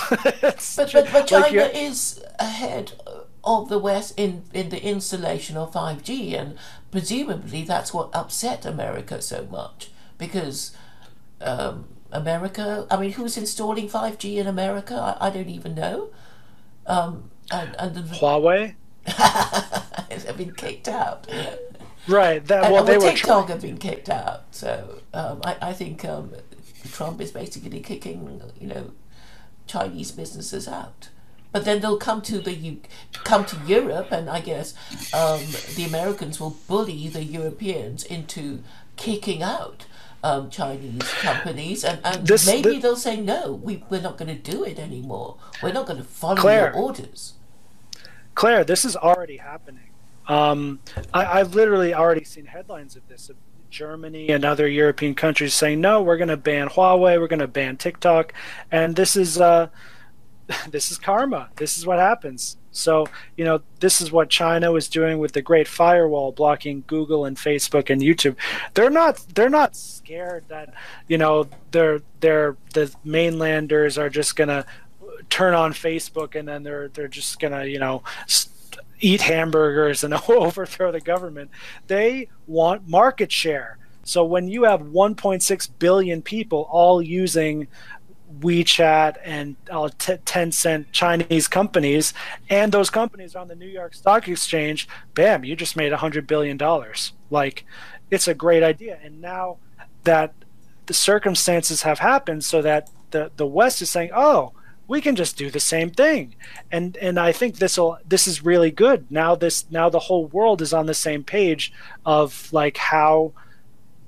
Uh, economic war is waged, and and we have a bunch of different nation states fighting with each other, which I actually really like to see because I like that more than this like globalist new world order stuff, which is a bit more scary to me. I think. Uh, but, is what you're saying part of this um, new world order thing? I, I, mean, I guess the global order. I mean, the assumption is that America administers the global order you know, unofficially, and and now you know it, it sees China, you know, taking its market share, and it don't like it, and um, that that I guess is what it's all about. So they're they're gonna um, kick China out of America. I I'm gonna. I think I agree with Donald Robertson here. with the that uh, Illuminati basically means Jews, and Jews basically mean Zionists, and basically the Zionists have taken over America, and that's why they don't mind at all seeing this polarized, the people just killing each other, because to them, like they're all their enemies, so they want to, they'd love to see this this thing crushing down. Um, anyway, I don't know where else to go here. Mm, mm. But but but I guess what, what, I'm trying to say is is that um, you you have to choose some some kind of moral system. Um, we were talking Yes, about communism and you know the, the other secular political ideologies. They are also moral systems. I mean, to be fair to you know um, liberals, conservatives, socialists, communists, or even Nazis and fascists, they they thought that their idea would be better for their country, and it didn't work out. I guess, but that's the whole idea of of these you know ideologies they they get um, conceived of they Yeah, get yeah. pushed forward and they um, either succeed or they die and I think liberalism and conservatism have come to the end of the line because secular political ideologies have the habit of not Yes. outlasting um, Yes. yeah Yes, so I want to be clear with the terminology here. Ideology, yes, these things come and go, and these things are the problem. But a real ethical system, that you can only find in a bona fide religion or an ethos. I literally haven't seen it anywhere else. So the the reason why these ideologies are not actually ethical systems. That's why they don't work. They claim to be, but they in fact are not. They are not based in either God or logic. So Aristotle's system does talk about the soul and it does talk about the gods in just one or two verses, but it's not it's really just based off nature. It's a natural ethics. And in that sense, it's universal and you can like i said earlier you can you can actually take it and apply it in your own culture in your own religion however is best for you so for example in china where the men even when they're being good men they're not brave. They're typically meek and sheepish and humble. They that's it. They just place more of an emphasis on humility the virtue of humility and less on bravery. Whereas in the west we have alexander the great and steve jobs and these great you know masculine heroes that are known for their bravery. Like that's more important in the west. So you can just you know fine tune it a little bit. But um like communism liberalism conservatism like these these mean nothing. These are these are as temporary as the weather. Yeah. You know like yeah. The, but there is something to be said about a like a left or but it's not a good enough word left or right but there are some uh attitudes or dispositions we have that can lean us in certain ways like going more independent and individualistic versus more dependent collective collectivist like there are those things are natural. They're based on our psychology. So you know if you ha- ha- that's and then ethics comes uses that natural parts of us and and and and uh, anchors it into either reason or god or both. That's the only way it can be ethical if if it's just for money and power and like oh this feels good with our culture that's ideology and that will never work Would you like to explain your definition of ethos? I mean, it it's not quite the same thing as morality, is it? An ethical or a moral person? I mean, what would be the difference? So, first, the dictionary definition. Ethos is a Greek word. I don't. I think it's ancient Greek and modern Greek also. I'm not sure, but it just means character or quality. So you can talk about a the the ethos of a painting just as much as the ethos of a person or of a culture or of a religion, and then and then you can zoom in on it too. Now, ethics in English comes from the Greek ethikos, and ethikos comes from ethos. So, an ethical person is someone with good ethos, or at least someone who is on the dimension of valuing uh, the the quality of things. Meaning, you, you have You, to. you keep fading in and out. You know, the audio, your audio, it you fade in and out. Just to let you know. Okay. Uh, can you hear me now? Yeah, I, I I could hear you, but you do fade in and out. Okay. Well, I can put my mic closer. I don't know what else to do. Okay. Um, so ethos, as I use it, can mean a bunch of different things. That's why it's confusing. But yes, it, it is a shorthand word for for ethics, for just being ethical. Um, if like, uh, but it's but it's also the the real power of it is is is in a secular and like aesthetic sense. For example, Michael Jordan has great ethos it it doesn't it's different than saying Michael Jordan is ethical, which sounds kind of boring and like what so like he he does good deeds or something like it, it doesn't really make sense. But if you say Bruce Lee, Michael Jordan, Steve Jobs, whatever have great ethos and it it gets it gets to the heart of why we are being ethical and if you just focus on the heart instead of the external thing of like, oh, don't do murder, uh, give money to charity, like that kind of dry, law based part of ethics, I think that's why ethics has never caught on to humanity because it's just boring and dry. But if professional you, you ethics, go, I think this is okay. My understanding of of um, a moral person and an ethical person is is that the ethical person is somewhat above the merely moral person. And, and it, it, it tends to apply to people in a position of trust, such as, you know, professional people, because they talk about professional ethics, lawyers, accountants, uh, doctors, you know, people that are in a position of trust. I mean, ethical politicians. Wow, you know, if we could have that, that would be great. Hmm.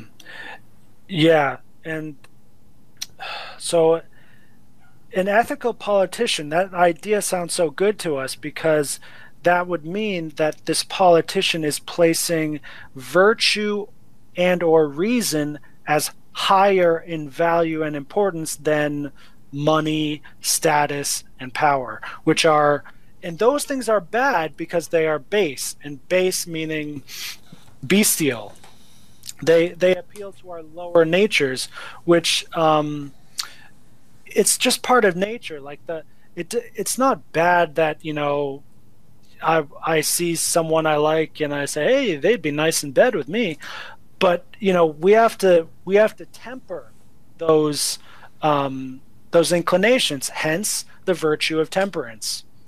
So like so ethos is also it's it's a mode of being in the same way that religion and God and spirituality is a mode of being. So when you're when you're when your primary way of perceiving reality and acting in reality is spiritual, and someone comes along and says, "Oh, there's there's an invisible boogeyman, COVID nineteen, and you gotta wear a mask and you gotta sanitize every day," they just go, "What?" Like, no. I mean, I might I'll wash my hands a little bit more than usual, but that's it. Like, I, I I'm I have God, I have I have eternity, I have bliss, I have full knowledge, and you can't scare me with this crap. Well, well, if I'm gonna die, I'm gonna die. You don't even have to believe in God. It's like you know, just to know a little bit about European history. We know that Europe suffered the Black Death in the Middle Ages, Mm. right? Well, it didn't kill them all. They still went on and colonized America and took over the world. So it's just a blip, right? There's no need to destroy ourselves over it. You know, if you people, Right, some right. people are going to die, you'll just have to let them die. But because you're you're you're this stupid politician who who wants to pretend that you care about everyone, you're you're, you're saying, oh look look look how how much we care about you. We're making you wear masks. This shows us how much you care. Old, you know, dying. No longer economically productive people, because we know you vote. We tend, we know, you know, that that's why the political classes are pulling out the all the stops to pretend that they care. It's the young people who say we don't care. We'll take our chances. We want to mm. party or work or whatever. It's it's these people who should have their preference prioritized. You know, it's like oh, people, you've had your innings, you've been around. You know, you, you you're not gonna you know make young people you, you- you're not going to destroy the economy over yourselves. So, um, and, and, and I don't know. I mean, you have to prioritize, don't you? You know, if a whole bunch of people are going to die, you, you kind of well, you know, who are they, why, whatever, and, and who should who, who you should protect. If you can't save everyone, it's pretty obvious, in my view. You don't destroy the economy over people who are going to die anyway, and we're all going to die. And, and the only reason why the politicians are doing it is to show that they care. And because they think that the- we're going to vote for them more if they show how much they spent on us. When really, So- most people would rather go back to work or whatever. So uh, another critical um, uh, aspect of our disposition is: Are we living in present, limited, temporary time, or eternal time? So the the spiritual path, regardless of how you do it, is grounded in in a sense of eternity. Like it's not something that you just pick up it's not like a cool movie that you watch and then you forget a few years later. It's always there. So ethics to me, I think the the reason why I'm excited about this and I think it can work is ethics is also eternal. But yes, it'll change. Like as I said, the ethics in one culture will be different than another culture, and this will change a little bit over time. But the idea that a human being is rational and that the most excellent human being is the the one who is most excellent with rationality, which is how Aristotle defines the that that's the basis of ethics is that's that's that's what I'm talking about with with with excellence. I- I'm so glad you you, you, you mentioned the subject because really, you know, we were talking about um, eth- ethics in, in the context of COVID, and um, and, and and I was saying the reason why why we have all these cowardly politicians all over the world, um, and even China is to show how much they care, and and to gratify themselves. But but really, when they think about it, if you want to govern your country in the long term, not only do you have to consider all the people in the country at the time who have a legal right to be there, of course, um, you have to consider future generations. Which means people you will never meet. You're talking about descendants, and and you know basically you're ethical if you don't if you do care what they think of you. Not not you know you might not like it if well well okay i'm saying i won't like it if anybody thinking you know looking back on our times in our history will say these stupid people destroyed themselves over um, a virus that you know that, that, didn't have that high a morta- mortality rate because they were all atheists and stupid and the governments their governments went along with it um, you know it, it, to, to show how much they cared about the people. But in that process they destroyed themselves. So you know we have to think you know even beyond um, the, the country as it is with all the people in it now because um, because it, it will just look stupid right like, like uh, I, I just think we're like Aztecs now. You know, killing people unnecessarily just to, you know, make a point that people think is stupid. Like, well, the, the Aztecs c- c- conducted human sacrifices because they seemed to think that the sun was not going to rise if they didn't do it. And, and uh, I mean, I mean, who, who knows why they kept doing it? You know, maybe, maybe they just felt bad. They, they just felt more comforted if they had more more people, you know, who, whose lives they sacrificed in order to appease their god. But I'm saying there's no need because people don't even want to, you know, be kept in lockdown, as, as you can see from all the demonstrations against uh, the, the restrictions of lockdown, uh, you know, um, bubbling up all, all over the West. Mm, yes, uh, I was just looking up the uh, the more what I, what I love about this scam is you literally just go to Google, you look up COVID deaths, and you take out a calculator, you divide the numbers, and you see it's a scam like instantly. That's all you need to do. The You the divide it by is- what? You divide it by the, the total The- population. the the deaths well that's even worse that makes it even more silly like the total deaths is 691000 right now in the world of 7.7 billion so if It's pathetic, isn't it? that- it's beyond pathetic. Look, but even if you take the total confirmed cases and the total deaths out of that, it's 3.8%. That's a 96% survival rate. Right? Huh. Yeah. Like, and, and so, yes, it's like even if I give you that this is a real virus and it really, and it, I just give you all of that, that's true. It's still 96% survival rate, and it does not justify the um, the lockdowns The and all the social measures. political measures. Yes, so the ethical the, the ethical way of looking at this is where is the golden mean? Where are the two extremes and where's the golden mean? So we are we are way past the golden mean towards one extreme. The other extreme is of course doing absolutely nothing about it, which um, I mean that's an extreme, but actually if we did that, maybe it wouldn't be that bad. But we definitely want to go closer to that side of the spectrum when you're looking at a 96% survival rate. yeah. So I, mean, this is this is like a basic like you you you pick up Aristotle's Ethics, you read it for a, for a day or two, and you and you come to this conclusion very easily.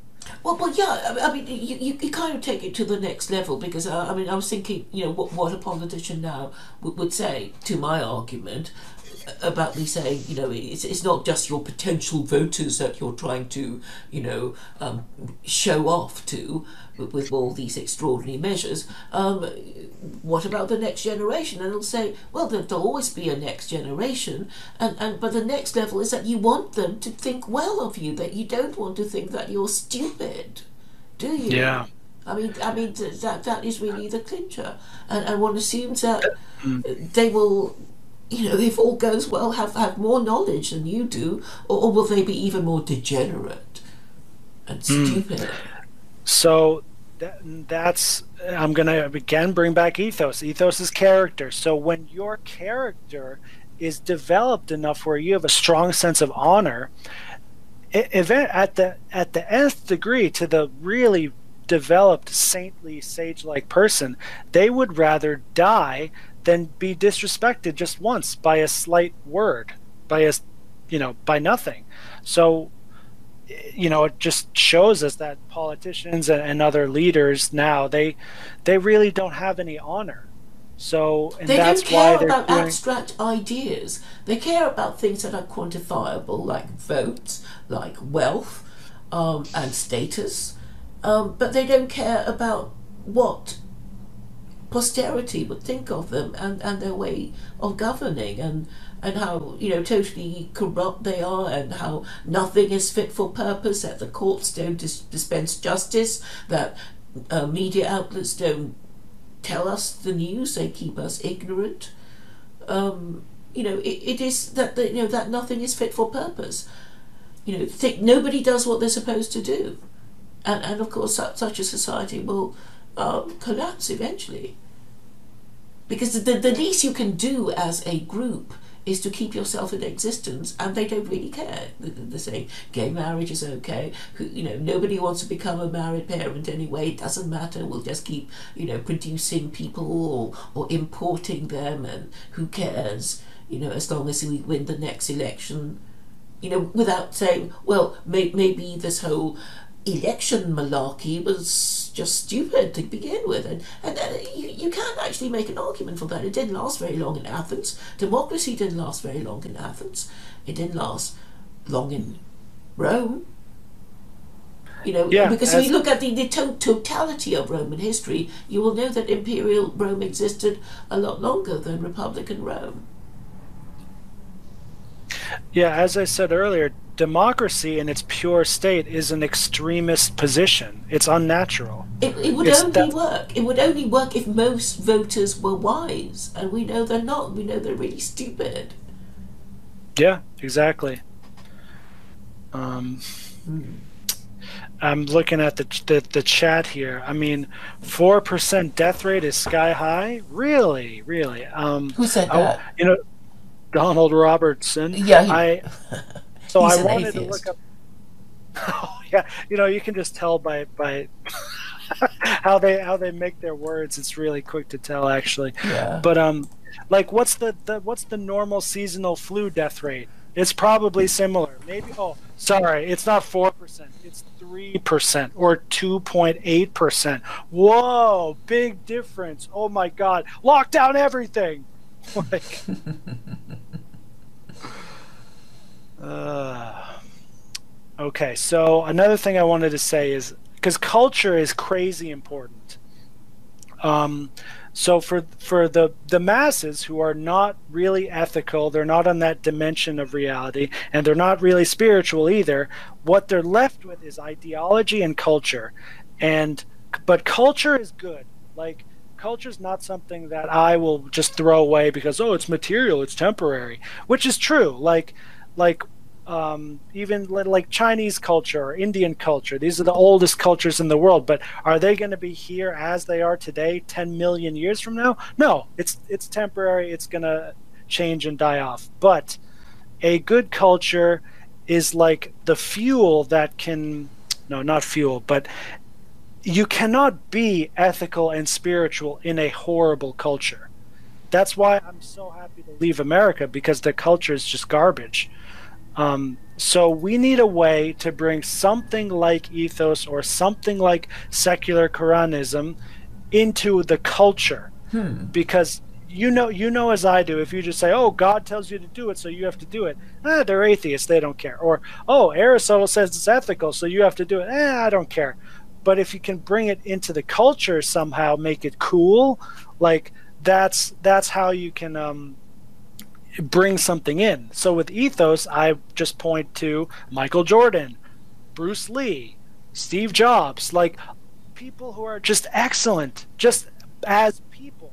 Mm-hmm. Basketball players, like it doesn't matter what it is. You can take any excellent person, line them up to the text, and say, "Oh, in this example, and you can do it with uh, movies too and stories. In this example, that would be too extreme. The other end would be too extreme.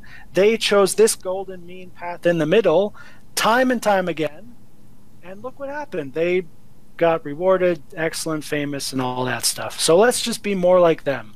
That's basically ethos. I, am so glad you mentioned culture because because I think culture is fluid, isn't it? You know, it, it just changes with with time and, and I mm. think culture is is kind of like liquid, and the laws. I, I think culture is a product of law and morality. Okay, law and practice really. So so people will do whatever the law allows, and that becomes and that practice becomes culture, and it can be good or bad, obviously. But but obviously, good laws will produce a good culture, and bad laws will produce a bad uh, well, but a bad culture. Exception being the Eastern world. Like this is one of the fundamental differences. In China, there is no law.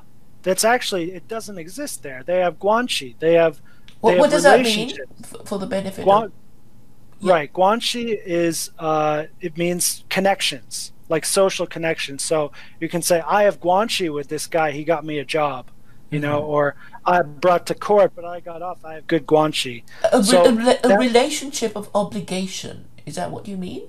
Is that what it means? That's that, that's that's part of it. Uh, yeah, obligation and whatever else you want to do for fun. It's just your relationships. But the point is, you will be punished or rewarded according to the guanxi, not not according to a text on a piece of paper, which is a law. That's what a law is. Unless you're referring to the the social norms that are part of the culture. And that's why I value culture a lot because like the reason why laws do have an effect in the west is because it's the culture of America to just obey the law. Whereas in Thailand as I said before you know you go with hey you know I'm polite to the guy give him a, a few bucks and I'm fine. But according to the law I'm I'm a criminal like I was a criminal on a daily basis in Thailand, but I was considered a you know one of the the at least one of the foreigners that wasn't a complete scumbag. But um, hmm. th- this is one of the aspects of logos, and the Western world is is law.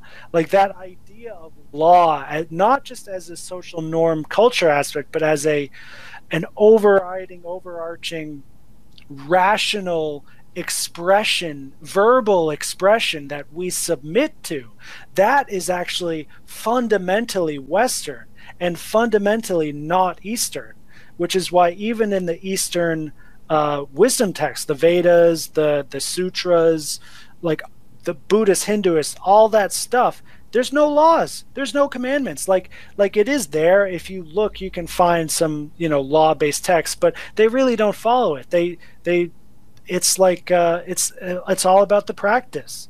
Meditating mantras vegetarianism like whatever the practice is that's what they focus on. And then and then they have their relationships their guanxi and that's it. Like well, that's it, it, that... it, it's quite i mean the, the the the expression you scratch my back and i scratch yours is a western expression and it sounds like this thing you're talking about Right. Yeah, you, that's Guanxi. You scratch my back, I scratch your back. That's a very Chinese way of uh, of doing things. And which Westerners instantly understand. It, it's like, well, you do me a favor, and I'll do you one. I'll do yeah, you one in return. It's very simple. It's very simple. I'm not that, saying this is complicated are, at all. This is what what friendships come from, right? Yeah, it's a big part of that, about it. Uh, reciprocated goodwill. That's how Aristotle talks about it. Um, but friendship is more than reciprocated goodwill. Uh, ideal friendship is is not just reciprocating. It's I want what's best for you for your sake, and you want what's best for me for my sake. That is complete friendship in virtue, mm-hmm. right? Which is extremely rare. Like I have speaking of myself as someone who's been studying and practicing this for more than 10 years that kind of friendship i have like one or two of right now like maybe. Mm. like it's it's extremely rare because it and for that to work you also have to be at an equal level of virtue of character. You have to have a similar level of ethos otherwise it won't work really. Mm-hmm. ideal friendship is greek boy love. Hey that's uh, it's funny, but it's not true. but but that's the thing, you know. We, we, we, we want the rules to be clear. We want. I, think you know all Trump. Yeah, I think all, all, all relationships are transactional, even the, even amongst even between people who don't think that they're being uh, that, that their relationship is transactional. So a mother loves a child, I mean, she thinks unconditionally, but, but obviously loving that child gives her happiness and she would rather love the child than not love the child because it would be horrible to love the thing that you have to look after. Yes. You know Claire, you Claire, you just nailed the nail on the head. Sorry I messed up that saying, but that that is why family is crippled in the West everything has become transactional. So that is a friendship based on utility, which is the most degraded friendship one can have with another human being. Now, there's only one other kind of friendship, which is based on pleasure. And even a friendship based off pleasure, it's not going to last because as soon as you get bored with the other person, you leave. Mm-hmm. But, you know, a family based, a family, uh, brother and sister, this I, ideally, and not even ideally, but naturally, naturally, a family, those family relationships are relationships of virtue of character. So when, but when that degrades to, it degrades one level to pleasure, and you only, you know, you maintain decency with each other, but you'll only hang out if, if it's fun to hang out. That's kind of acceptable. And it degrades one more level down to just pure utility, then you're no longer a family. It's it's literally that's where the line is, I think, where you go from a, a family which is not so good, that's a pleasure based friendships, to relationships based purely on utility. That's how we treat strangers, right? strangers on the bus you know you, you're polite with them just enough so that things can go on and then you forget about them that's those utility based friendships are totally natural and fine for strangers and coworkers and other people like that. But when you when you treat your family like that you just destroyed your family. I think that's actually where the line is. Well i think we, we need well different okay we will all have family and we will all have, you know, um, associates, friends, strangers, and whatever. And, and I think what, Confucianism is about, you know, the correct kind of attitude to take towards different groups of people and, and different individuals in our lives and and you're talking about family and the only acceptable way to form a family is with your spouse so that your offspring are legitimate and, and therefore the um, marriage contract, and I'm saying there should be a marriage contract, and there will be people say, oh no, no, no, it's so transactional, we don't want it. But I think it needs to be transactional. I'm sorry, but it does. Well, I, I yes, I agree, but I think we're just confusing terms a bit here. So, transactional in the sense that it's reciprocal, yes, of course. But um, so quick, quick note on marriage, like. I, you know, I'm talking about ethics and culture and religion here, but but as a as a citizen of America, especially, like I'm actually very libertarian, and I honestly don't mind if gay people get married or if you marry a chicken. Like I really don't care. But we we the the solution here is is saying that there's two kinds of marriage.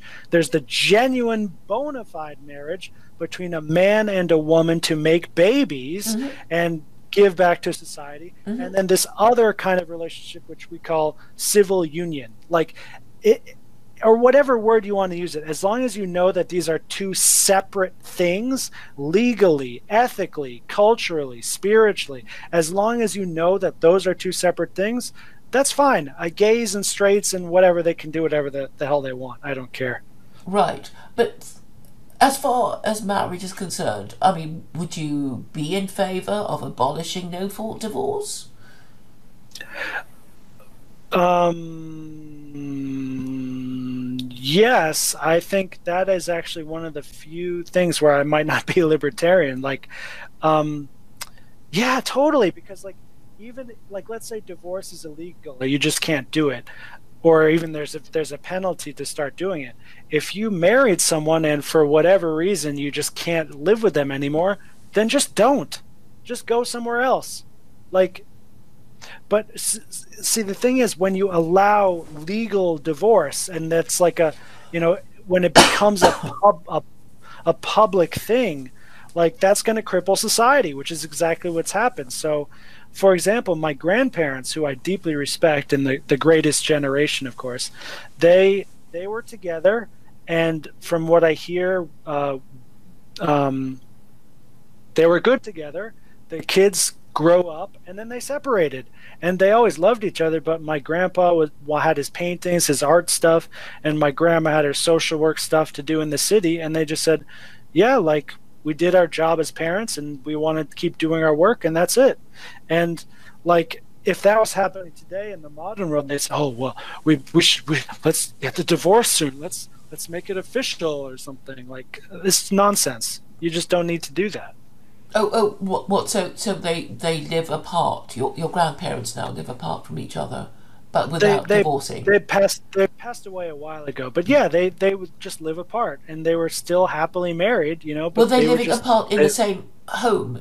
Uh, that's really no, no, no, no, no. My my, uh, my grandma's in New York City, and my grandpa was in like rural upstate Maine. Ah. So, hmm. yeah, they were they were quite a ways apart, but um, yeah, still married still together, still part of the family, you know, they're just not physically present next to each other, which again, according to Aristotle is totally fine because the the way we determine closeness in relationships is not physical proximity. It's it's more about uh, conversation, mutual how much you're talking to each other, mm-hmm. mutual understanding, and also how deep the friendship already is. So if you've been married for 20 years and you've raised children together, you don't even need to talk to the other your spouse for like a year, two years. You don't even need to send a letter. Like it's just understood that like you're good, you know. Mm-hmm.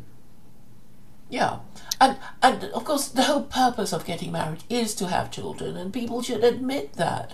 And and you know if you're going to have children you might as well parent them properly. And we know that they're not being parented properly because of the rising crime rate which they keep changing the rules about measuring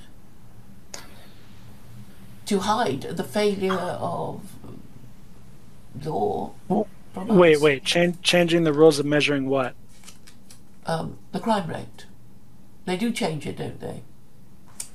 Oh, I, I actually haven't looked into that. I'm assuming they do. Like when it comes to not only America but even China too. I assume they're just fudging numbers and just doing whatever the hell they please. That's that's my assumption by default. Well, well, not every crime gets reported. We we have to accept that. But um, Yes, yes. but but let's just assume that report, okay, we can talk about reported crime. And and and then we have to you know see whether it led to a trial and whether it led to conviction and you know it, it could still be wrong. I mean that the, the, the person convicted you know was, innocent for example. But you know for practical purposes we, we have to you know take these stati- statistics into account to measure how well um, pa- parents have been parenting their offspring. So if we're, you know, a, a rotten lot today, it, it, it, it might just be something wrong, something wrong with our parenting or our culture. And this is something the government should be doing something about, which they're not, because, well, I don't know. That maybe they don't even think in those terms. They don't think it's their job to correct these things. Yeah, I don't think they do think that way. Um, the the whole system is is is deeply corrupted. You know, another thing about the language here, when we hear corruption in English, we typically think of what I was talking about earlier, where you give a bribe to a cop or something. But corruption can apply to to many different aspects. Like there's ethical corruption, spiritual corruption, and so on. So the like in America, the level of corruption is so deep that, yeah, I mean now that's what the whole transgender thing is about. Let's just let's flip the most fundamental aspects of reality that we can completely on their heads. So, yeah, politicians are not politicians. Like in the in the ideal sense, a politician is someone who is so ethical. Their ethos is so great that not only do they have excellent families and good wealth, they have enough free time also that they say, "Hey, I want to help these other families become good too." That is the politician. That is someone who becomes a politician. They're so excellent in their own life that they start to serve others. They have the capacity to serve others, and they work together with other people who are who have achieved that level of excellence. That is really what a politician is and should be.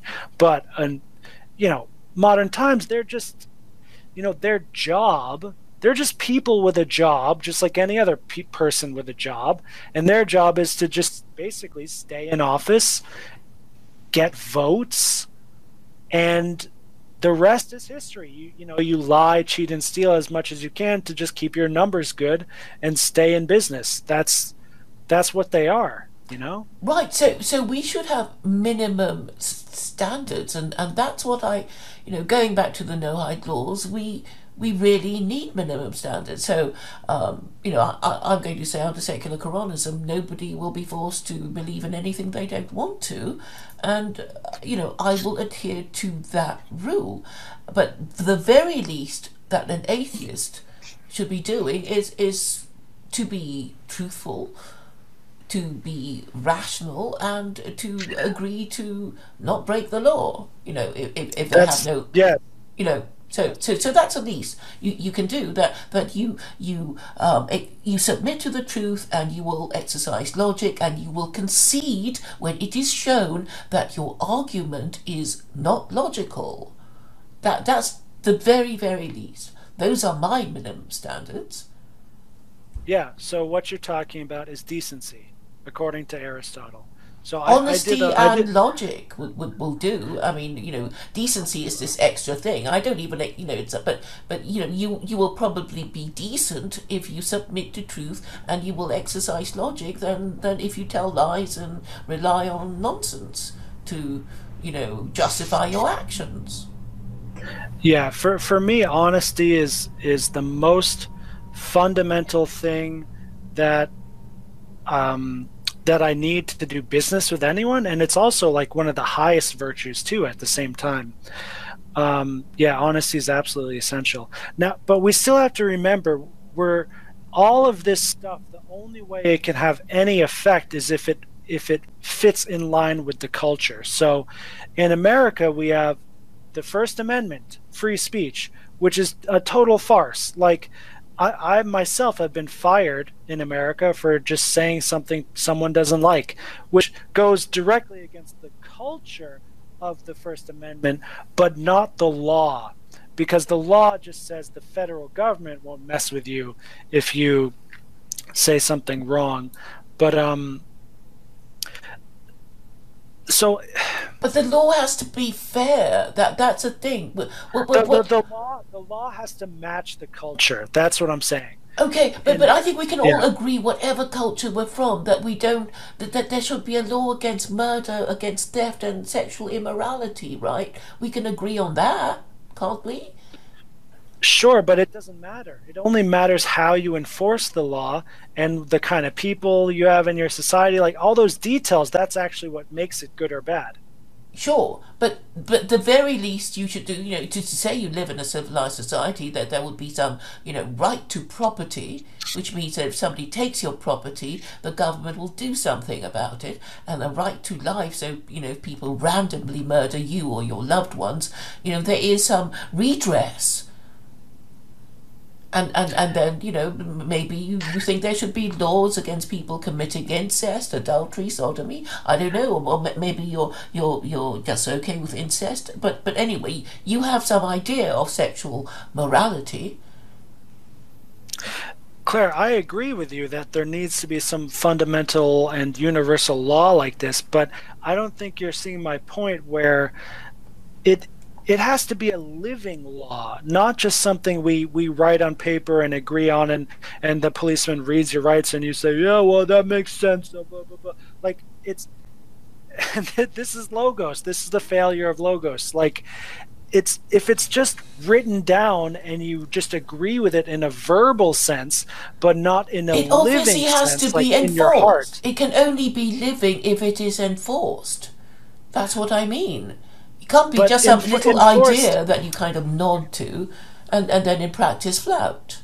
That right, know, but sort of but, like, but even still, even still, enforced is still the bare minimum. Yeah. We, we what what we really want is not just that you know we have this bare minimum law that's enforced just enough so that it's that it's a law. We want people to be independently following the law by their own choice and desire that's what we really. You'll have to give it time, don't you? I mean, if, if you change the law from what it is now to something else, that there'll be you know there will be a, a period of adjustment when people you know you, you have to get allow people to get used to it, and then maybe you know after several generations that they will automatically obey it because that's how it's been for as long as they've known it. But you you can't expect any new law to be immediately obeyed because there'll be people say, "Oh, I never knew that. It's changed, hasn't it? I didn't know it'd be changed." But but we're just talking about the the theory and principle of it. You know, you, you know, in, in order to change a law, you must first talk about changing the law, right? No, you can just go in there and change it with a big enough gun, actually. okay, but, so, but then, then you have the problem of legitimacy because then you'll be called a tyrant who usurped the rightful ruler to the throne, and and you know. I, I, I don't think so though, because these rulers we have now, they they they they don't have rightful rule. They have they've they've kind of cheated their way in. So if someone just takes it from them by force and says, "Oh look." Here is, uh, you know, a law based on the Quran or ethos or anything like that, and here's how we're going to fall, and, and I'm going to be totally transparent. If someone I don't see any problem with that. This is why I'm really scared to finish reading Mein Kampf. but if like they're cheaters, so okay, I'll, I'll tell you what the problem. Is. Someone who isn't a cheater who comes in and like, yeah, sure, it'd be ideal if he waited and until the time was right and using uh, votes and whatever else. But if some guy just goes into, I don't know, just chops everyone's heads off, say, look, they're all cheaters, but hey, congratulations, we did it. Now we have uh, now we have good people in charge. As for me personally, I have no problem with that. Okay, but but I'm, I'm saying that, that you know it won't happen immediately because you know you, you whatever idea okay you, you form it in your your mind and if you if you can do it yourself like you know you you you live in the palace you you know you, it's a palace coup that we're, we're talking about and and and you know the courtiers could easily kill the king and say well, now we're in charge. But but then they have to clear it with the people who will be say you killed our king therefore you must be evil and we're not going to do what you say. So so everything has to have a kind of legitimacy a kind of moral authority and, and, and you need time for, for this to sink in for, for everyone.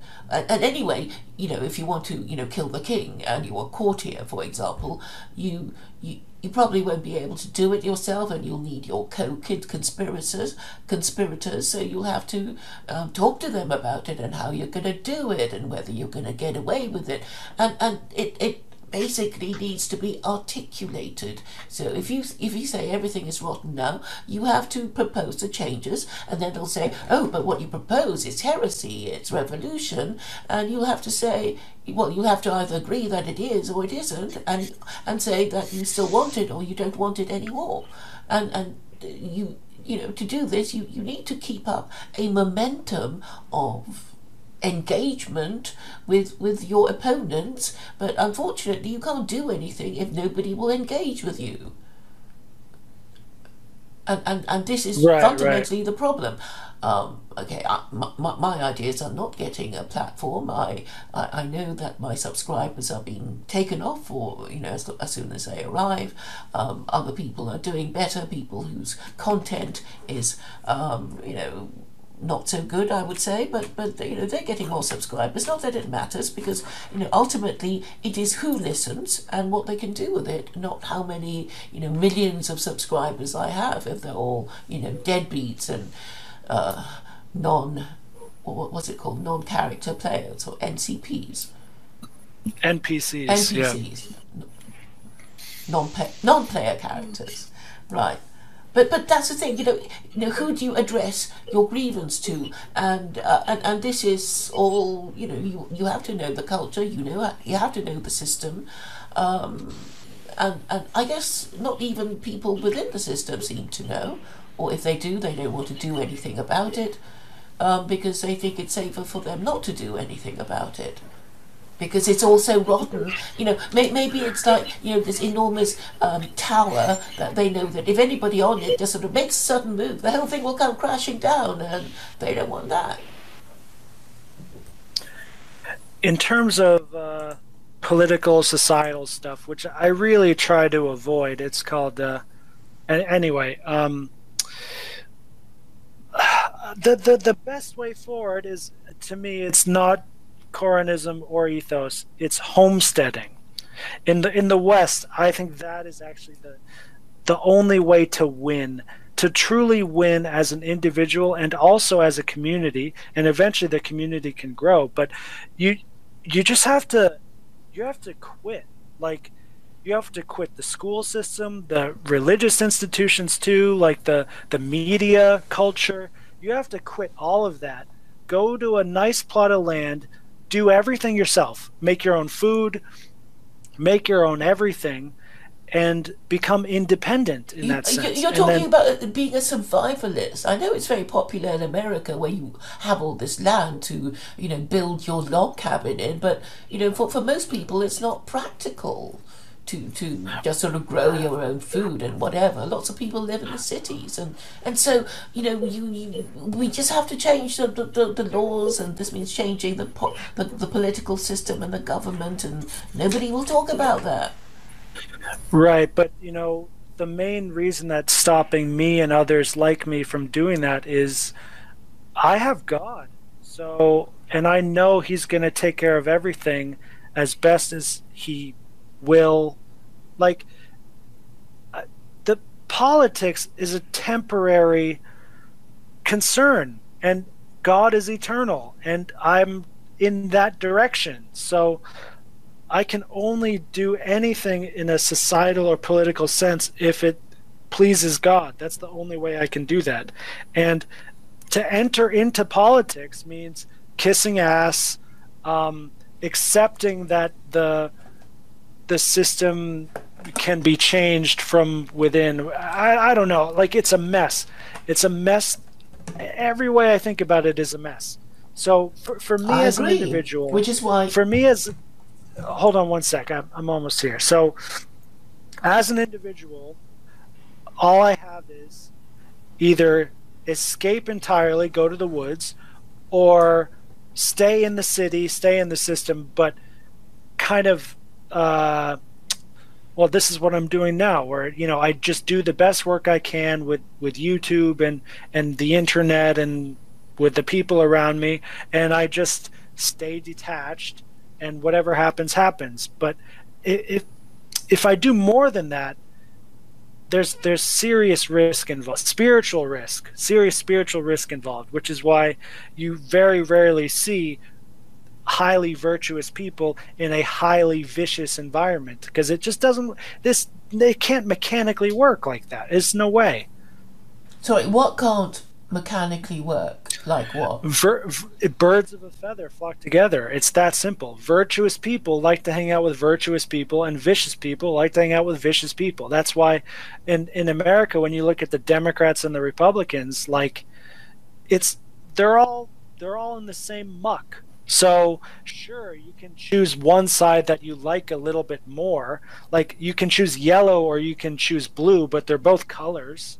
So, like, there, there, well, I support a one-party state, like China. Why not? Why not a zero-party state? Why do we need any parties? Well, because you need to. You need to attract the people to come to your organization. You, you need an organization. Well, isn't that the government? Well, the government needs to recruit from people, but and it's it's how you you group things, how you categorize things, how you organize things that that really really matter, and and how you organize your ideas even. So, you know, because China is, is perceived as the enemy, that um, the West won't follow anything it does. Um, which is silly, isn't it? It's yeah. Like, you know, you're fighting, your enemy has a bigger gun. You're, you're going to say, I hate my enemy so much, I'll never do anything he does. So I'll never get a bigger gun. And then you, you, you'll end up shot. Because that, that's how they're thinking. The, uh, the the China situation is so crucial to everything because on the one hand, yes, they totally are the enemy, but on the other hand, they are the solution because mm. they kn- they know how to do family. So when you if you if you can take the good things of China, which no one knows about and no one talks about, if you can take those good things, that's a really good thing to do because they've mastered this over thousands of years more than everyone else, except for small tribes in Africa and in other places. Like the Native Americans, I'm sure had great family culture, but they've been conquered. And there's many other native tribes like this who, who have really beautiful excellent cultures and religions but you know they're just conquered people but as far as a civilization that has endured the the test of time. You have China and India and nothing else.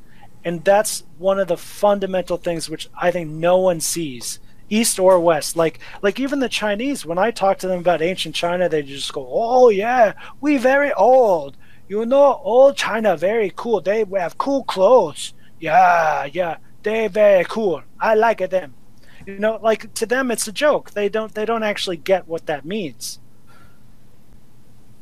Right. I, I mean, I, I, suppose you know the, the prou- they're proud of their ancient lineage in the same way the Jews would be proud of their ancient lineage, and I think they've been ar- around, or they think that um, Jews think they've been around for three thousand years or something, and the Chinese say they've been around for six thousand years. I think I, well, I don't know what the common belief is among Jews, but as far as the time scale, I think actually the Jews are at least five thousand years. Well, all right.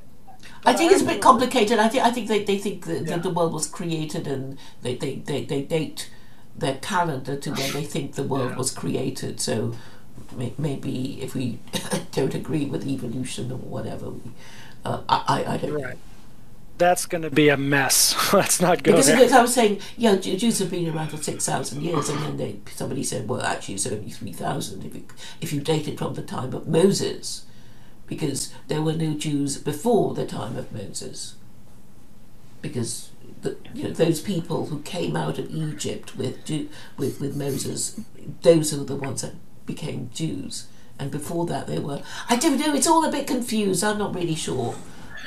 Well, I know what I know what you mean when you talk about the confusion, and that's why, at least until I find a better theory, I I will fall back on the E. Michael Jones. Um, what's his theory? I guess that there's the Hebrew people up until age zero, year zero, and then there's the Jewish people after like year seventy, and those are two different peoples like I think that's a very useful way to think about it, and it also seems historically incredibly accurate because we literally have year zero that marks the, the change. So like you know, it makes perfect sense that way. I think. Oh. Well, well I, am just basically saying, you know, that there's a chronological order to to the revelation of the scripture and I, I, you know maybe, maybe I'm being a bit too you know dry and dusty but but it's like it's a Torah all the rules in it then the Quran all the rules in it. What about what, what about Christianity? Well it was written by men. Even Christians don't claim that the New Testament was written by Christ let alone God so it has the inferior scripture. Um, people tried it for a bit. It worked for a while. It was great when you know the Spanish had their global empire and they were Catholic, and then the British had their global empire and they were Protestant, Protestant, and they passed it on to the Americans who consider themselves to be Christian. So, um, but it, it, it's coming to an end. Um, but I always thought that the Old Testament was written by men also. Like, I'm sure some some like that's the problem. You don't have to actually literally believe, but the narrative is that God handed the Torah to Moses on Mount Sinai. That is the. Uh, whoa, whoa, whoa, whoa, whoa! I thought God handed the Ten Commandments to Moses on Mount Sinai. That, that that's part of it. So in the, the, the Torah, the Torah is five books that are really long. So I don't think anyone's, even the narrative, I don't think they're claiming that every single word of all those five books were just handed down to one person who just wrote down all five books. Is does anyone actually believe that? You're not you're, you're not meant to believe that, but this is a narrative. But anyway, the the Torah was written. It was written prior to the Quran, and and it claims to be from God. Okay, that that's what Jews well, that's what Chris, that's that's what Christians do too. They theirs is just as much from God as the Old Testament is. Yeah, yeah, but but you you know all these you know Matthew, Mark, Luke, John, the the well, mortal men. They're not God, and Christians don't claim that Matthew, Mark, Luke, John, etc., who wrote the different books of the New Testament, they're not from God. But but but the Quran it is actually God talking to the reader, and and the Torah mm, is. Yes, yes. This this is why I really actually I really want to read the Quran to be honest because that's why I love the Bhagavad Gita so much. It's it's a direct transmission and it just like the way it's written, the voice, how it's just so obvious. It jumps off the page and I like oh, I can you. Would you a, like to read an extract of it to us? Your favorite bits of the Bhagavad Gita? Oh my God! There's so many good verses there. This is and this is why I haven't really worked on my Ananda part of Ethos Ananda because the Gita is so flawless by itself. Like I can't even touch it. Like even doing a summary of it is kind of like strange because um, it's like it's so short like you don't really need a summary and even if you did it would take away from the poetic part oh. so first i have to All right, I found it. Oh, nope, that's the wrong translation. Oh, you can just go online. as Asitis.com. Right. All right, chapter two I really like. Mm. Let's see a good one. Oh man, this is annoying to skip through. Uh, I, thought you'd have your own well thumbed copy of the Bhagavad Gita. I, I have too many. That's the problem. So, like, I have many different translations, many different versions. So, like, finding the right one, like, it's in my Kindle. That's the that's where I read it. But on my computer here, I have to. Uh, all right, I think this one will be fine. Yes. Okay. Yeah, there's. I actually, it sucks. There's there's too many different, and it's sometimes hard to navigate to the right verse. Ay. Oh, take your time. Maybe I'll Take just. I can just randomly skip to a section. Maybe we'll get a good one. Okay. Ah, so Krishna talks a lot about yoga. So here's one random verse. He says, "quote And there are even others who are cli- inclined to the process of breath restraint to remain in trance, and they practice stopping the movement of the outgoing breath into the incoming, and incoming breath into the outgoing, and thus at least at last remain in trance, stopping all breathing. Some of them, curtailing the eating process, offer the outgoing breath into itself as a sacrifice. So, wow, there's there's some really detailed verses like that about different uh, austerities, different like it's called dhyana, which is like uh, mystical or meditation based practices. But the, but in the end, Krishna says, give up all of this stuff, all of this fancy religious stuff. Just give it all up and surrender to me. Hmm. Mm. But what's really good, I think, talking about with other in a secular context is chapter two, where he just talks about karma and action. That's very much like ethos. Oh, here's here's reincarnation in a single verse. Quote: As a person puts on new garments, giving up old ones, similarly, the soul accepts new material bodies, giving up the old and useless ones. Unquote. Right. Right. And, and the 18 chapters, which is which makes it not very long, unlike the Mahabharata. Yeah, yeah, 18 chapters, and most chapters will have at most 70, 80 verses, sometimes 30, 40, 50. And uh, I I have used the Bhagavad Gita, um, and and the one was about the corruption of women, and the corruption Oh, of yeah, morals. that's, that's uh, chapter one mostly, where Arjun is saying, uh, uh, yeah, I don't know what how he thinks about.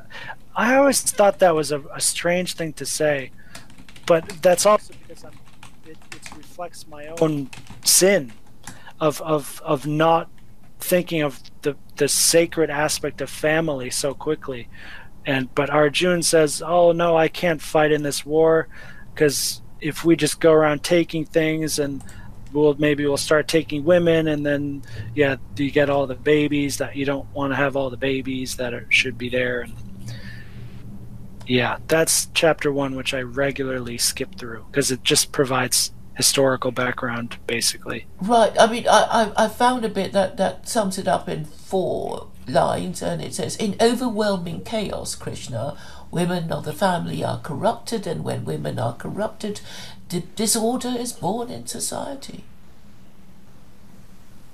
Yeah, yeah. So you can use a verse like that to, you know, defend the family and defend any kind of action you want to do to maintain the family. I just forget like the logic of like what he said before that, you know, in the storyline. Mhm. Yeah. All right, yeah. And Arjun is still talking throughout chapter 2, throughout the beginning for a while. He's really in grief. He doesn't want to kill his father. He doesn't want to kill his uncle, his guru.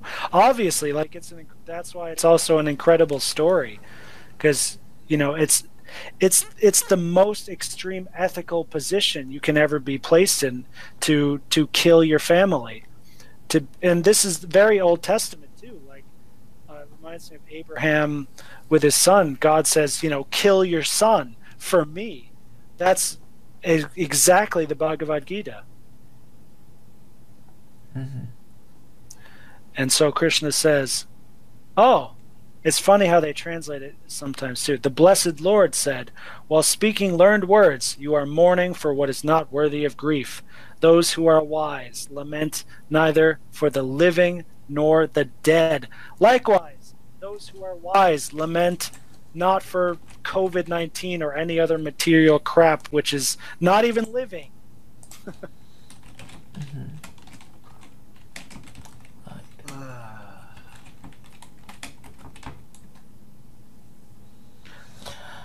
Yeah.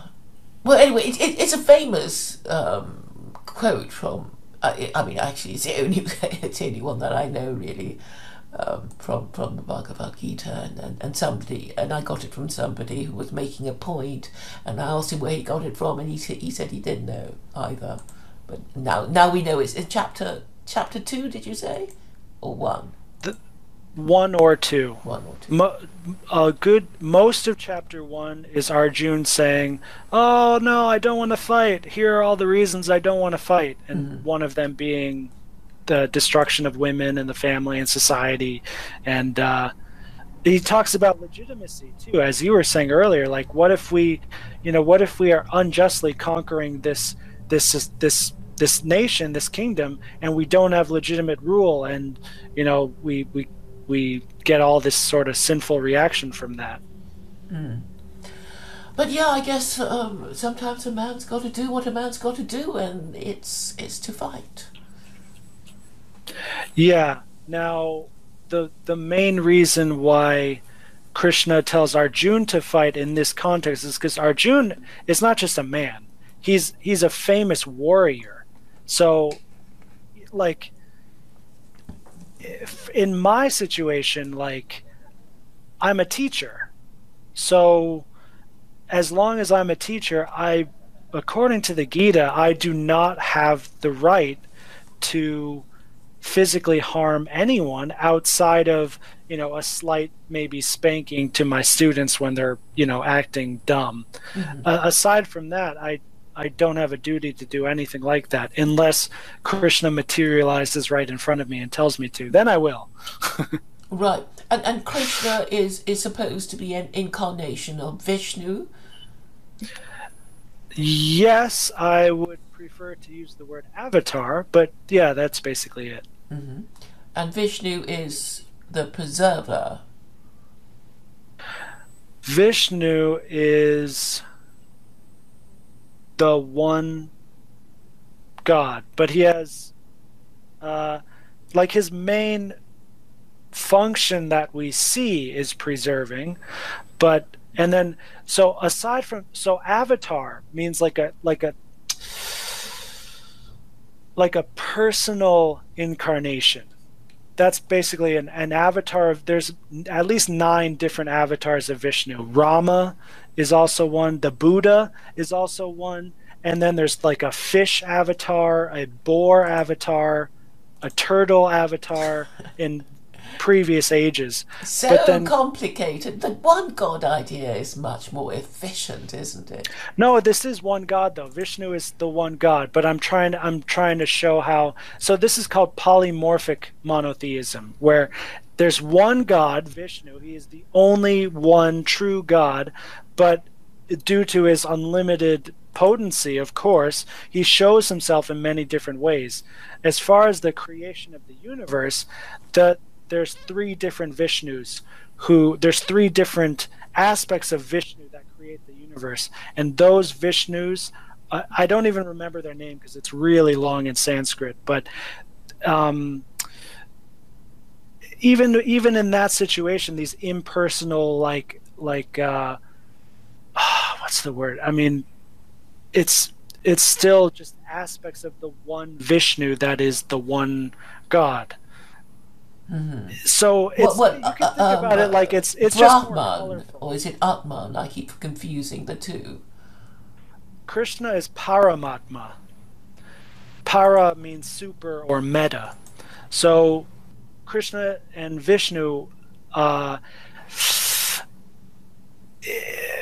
lives and manifests as the super soul, the soul within the individual soul, and the soul eternally witnessing the the individual soul and the controller of the individual soul. We are Atman. You are Atman. I am Atman.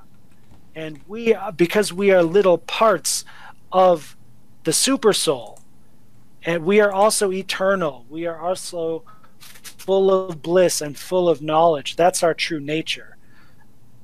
And Oh. one layer outside of this pure soul that we are is our ego, and then our intelligence, and then our mind, and then our senses, and then our body. Those are layers of the onion, right? So the more you are caught in the in the the the external layers, the more you are enslaved to bondage in material world, samsara.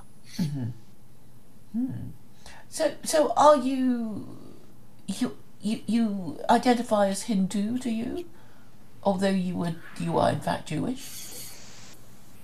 I am. I don't like the word Hindu, Okay. but also the problem is, you know, like I know what Hindu actually means, and most people don't. Hi- Hindu is an ethnic word, so you basically have to be brown-skinned from India, then you're a Hindu, even if you're like a Jain or a Sikh or something. But mm-hmm. I, I would say I am a Vaishnava, and that's just a conjugation of the word Vishnu. I worship Vishnu. My my favorite avatar of Vishnu is the one I'm looking at right now, Krishna, who talks to Arjun on the battlefield of Kurukshetra. That's my favorite uh, em- embodiment and expression of Vishnu. But there are many others that are also excellent. And Vishnu is Vishnu at the end of the day, and Allah is Vishnu, and Yahweh is Vishnu. okay. That's that's Vaishnava, and that's the the best word. okay. So, so, so Vishnu is also creator as well as preserver, or is, is there a separate creator god in in Hinduism? Lord Brahma is the creator god of this material universe, but Vishnu creates the background from which Brahma can be born. So Vishnu kind of creates the ontological spiritual reality, and then Brahma is born from literally the navel of Vishnu. He, there's a lotus flower that grows from Vishnu, reclining in the eternal ocean, and from that lotus flower, Brahma is born, and from Brahma is is our universe, our material universe, and Brahma is actually is a demigod, so he has a finite lifetime just as we do, but his finite lifetime is in the billions or trillions of years. Is is Brahma the universe, or meant to be, meant to represent the universe? Um, no. Brahma is the, as I said, the creator of the universe. And he's a demigod. He's a personal being, just as we are. But, you know, he's just way above our pay grade. Right, right. the the material universe i actually saw duvid actually recommended me watch this stream where these uh, these guys actually make a 3d model of the universe according to the vedas and it's like a lot of people interpret it as as supporting the flat earth theory because it describes disks going around each other but and then oh my god it just gets really complicated. I know, don't I, care know. I mean, I mean, that, that, that's the thing about Hinduism. It gets really complicated. Um, yeah and, and it's like, you, do, do I really have to remember it? And, and you know, all, all this stuff. It's like, isn't it just easier to just say, Allah did it all, and uh, you know, just, just. Yeah, yeah, yeah. That's what I do, Claire. That's exactly what I do. That's why I you could see or you could hear that I got frustrated as soon as I brought it up because it, it gets it's it just gets all bleh. So at the beginning, middle, and end of the day, I've got my Krishna, I've got my mantra, like that's it. You know, like all the other stuff is extra stuff, which to me really doesn't matter. It's like a story, you know? It's like watching a Harry Potter movie. Like it's it's more than that. It's more important than that, but it's not like it's not practical. The the stuff that's practical to my to my life, to my spiritual life, that's what I actually care about and can talk about in great detail, although that will typically get very personal very quickly, so I may not want to talk about it, but mm-hmm. yeah. So, so, so basically, that there is a, a, a triumvirate of, or, or trimurti of gods, and there are three gods responsible for the creation, upkeep, and destruction of the world. So, because there was a creator god, there was there would be a destroyer right, god. right, right. But we just need to clarify: the world means our material world. So, Lord Shiva is the demigod in in charge of con- of destruction of this material world. But Lord Shiva is also like Lord Brahma, a demigod and a personal being, just as we are, with a finite uh, material lifetime, which is uh, once again in the order of billions or trillions of years. And you can actually find out exactly what that number is, but it's you know it's it's it's in that category of stuff that's just like you know interesting but kind of kind of out there. Mm-hmm. But but but the, I mean the, the idea is is that um, I guess they're saying the three elements to creation, and um, and if there is a creator, there must be a destroyer because um, Yeah, yeah, that's an otherwise how can it be created? Or if you create something eternal, you didn't create it because it's eternal. Right? mhm. So when we're talking about creation, destruction, all this, this is material reality. Spiritual reality is eternal, and it is God Himself in different energies. You, there's no creation there. It's just, oh Jesus, okay okay okay I, I, I won't okay, okay. But, but, but, but I, I suppose pe- people. I mean, before we go, I, I don't want. It must be quite late for you.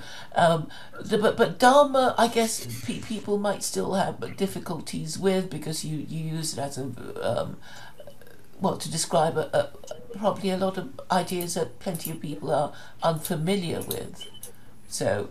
Um, you- because I, I wrote down somewhere that you, you, you, you described something as dharmic, and I, I can't remember now yeah, what, yeah. what it So really means. Dharma actually comes up many times in the Gita, and there's many different ways to conjugate that word dharma. Like Sanskrit is where we get conjugation from. That's why English and French and Spanish uses conjugation. It's all from Sanskrit, and the Sanskrit conjugation is way more intense and dynamic than any of the other ones. But um, so you could say dharma in a mundane sense means your duty or your occupation. For example, I have to go in a half hour because my dharma is to teach English to a little Chinese kid.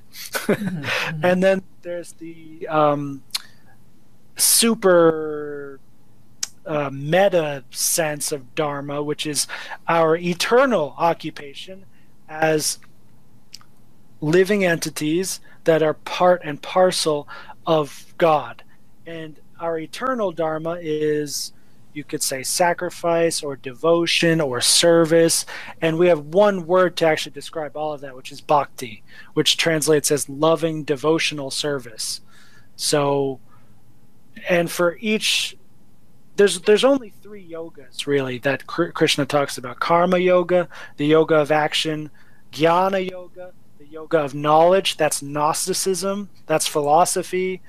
That's jnana yoga, and then uh, bhakti yoga, which is the personal, loving, devotional, religious stuff that every religion has. So the five times a day that you pray as a Muslim, I that would count as bhakti yoga, I think. Mm-hmm. And the the rosary, that's bhakti yoga. Right. So, so really, it's, it's sort of religion and the practice of it and the following Yeah. rules, virtue, Dar- morality. Dharma, Dharma, even in the mundane sense, you can translate into English as religion. You can do a direct translation, actually, and you can just say Dharma means religion. That's that's a valid translation. Mm-hmm. Or, or, duty. When I think of what you said about um, um, duty, calls me to leave this in half an hour because I have to. I have a, an obligation to the person I teach. Yes, yes. Mm-hmm so we have we have material duties spiritual duties and religion is kind of like is your spiritual duty so to speak.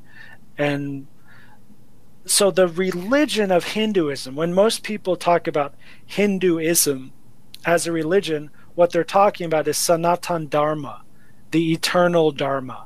That's what the religion is. So for one hindu their conception of sanatan dharma is Lord Shiva or Lord Ganesh or there's so many that's where it gets all confusing right? But it's all comes together under the umbrella of sanatan dharma. That's the actual religion aspect. Right but but i, I think you know I, I see laws as, as a kind of vessel it's like yeah, we want to be, you know, all, all these things, and, and sometimes a vessel is a different shape. It could be square, it could be, you know, all kinds of shape. But as long as it keeps the group together and there are no leaks and it doesn't crack, and you know, then then because I think the whole idea of, of morality is, is about how we how we choose our leaders and how we behave towards each other in order to, you know, remain healthy healthy as you know, the, the nation state or what to call society or, you know, tribe or whatever. And, and you can only judge how successful your religion is by, by how how it manages to keep the group together. And, and for, for Christianity, it has failed because you know, for, for the average Christian, they, they, they're not exercise about these ideas. They don't care because they, they can't believe what, what they're expected yeah, but, to believe as a Christian. Claire, Claire, I agree, but then c- compared to what? Compared to the Reform Judaism that I grew up with, where it's just like, oh, a few days a year we do a few things, and that's our religion. Like that's a that's even lower of a farce, I think. Well, but but that, that is a problem with. Um, Reform Judaism because you, you know I guess the Orthodox Jews say well it's it's just made up crap you know, by, by these German Jews who, who, who thought, you know, that they up, they thought they update the Torah. And, and, and, and, and, that's why the curse cursed forever because of. I, I agree. Look, I totally agree. It's made up crap. But until all the Jews can come together and agree on that, we the rest of us have to accept that Reform Judaism is a legitimate kind of Judaism, right? Oh, well, so, so you're saying they're legitimate because they're more Reform Jews and they're Orthodox Jews? Are you? Well, that is, is that where you're going? I Google Reformed Judaism, I'll have a whole Wikipedia page on it as if it's a real thing. So I have to accept that it's a real thing until someone can either prove to me definitively that it's not, or if there's a consensus among Jews that it's not. Well, I suppose that there'll be a whole bunch of Gentiles saying, well, these Jews, they're not God's chosen people. They're only, well, there's so few of them compared to, well, we are the rest of humanity. And I, I, guess, you know, it is this sort of pyramid saying that the apex doesn't exist, or they can get rid of it, but then it wouldn't be a pyramid anymore if they, you know, broke off the top bit of the, the pyramid. So, so I, I, I'm kind of saying that if you want to believe in the Abrahamic God, you have to accept the, the narrative of, of God having di- divided, you know, humanity into Jews and Gentiles, and, and, and giving them two revelations: Torah for Jews, Quran for Gentiles, and then then maybe we can make a bit more sense of it through working out what the laws are. So, so I, I hmm. guess that that's that's why it triggers triggers these these Gentiles so much when, when Jews talk about well and well they know it triggers the, the Gentiles so they don't talk about the Noahide laws and you know my position is that they should talk about it because it's necessary now when when so many people have you know, don't even have the idea of what religion is for or what it is, and they, they clearly don't think, well, Christianity isn't working because it's a religion that, that gives liberals the idea that they're going to go to heaven. I, lo- I love how you say liberal like that. Um, there's a couple things I want to say. First, I think I'll, since you asked me about the Gita, and I really appreciate that, I, I will simply just share my all time favorite verse. It's one of the only ones I've actually memorized. Mm-hmm. And uh, it may not be relevant, but I think it's my favorite verse because it really shows to me uh, the love that God has for us. Krishna says in chapter 9, verse 26, quote, If one offers me with love and devotion a leaf, a flower, fruit, a water, I will accept it. Unquote. So we also might need the context for this. In previous verses, he says, if you eat anything, even a just a beautiful little apple that you grew yourself or whatever, if you eat anything without offering it to someone, a demigod or to Vishnu or or without saying thanks, if you just eat it without offering it, you're only eating sin. That's all you're doing. You're just sinning. And then here he's saying you don't need to do anything fancy. This is like the whole attitude for Krishna throughout the whole Gita. You don't need to do some fancy yoga, some fancy thing. Take a leaf, focus on the love and devotion of it, and I will accept it and I will save you and, and all that stuff. So that's what I love about Krishna. Now, I also want to say that, okay, first of all, I read renounce and repudiate. I am not a Jew. Oh, Second of all, but it's your, second of all, look, I got I can show you my Krishna stuff right here. Check. Hold, hold, hold on. Hold, hold, hold on. I don't you, you can't be an ex-Jew in, in the same way that I can be. Well, you know, you can't change your race. Well, if Judaism is a race, then uh, maybe I am a Jew. Then, I'm I'm not talking about race. I'm talking about religion. Now, look at these beads. Maybe you can't see, but you see that there's like a yellowish tint to them. Um, oh, oh, the, the, the, beads you were wearing as a necklace, right? Not as the necklace on I- I that I'm you- holding in my hand. Um, Is it not showing up on the oh, screen? oh, yeah, I, I can It's- see it's- now. Yeah, yeah, the, the, the prayer beads or something, are they? Yes, yes, basically prayer beads. These were white when I got them. They are yellow because I've chanted on them for thousands and thousands of times.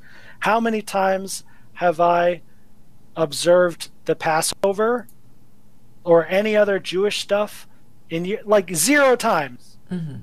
So like you can only say I'm Jewish in a ethnic or religious sense. That's the mm-hmm. only way it'll work.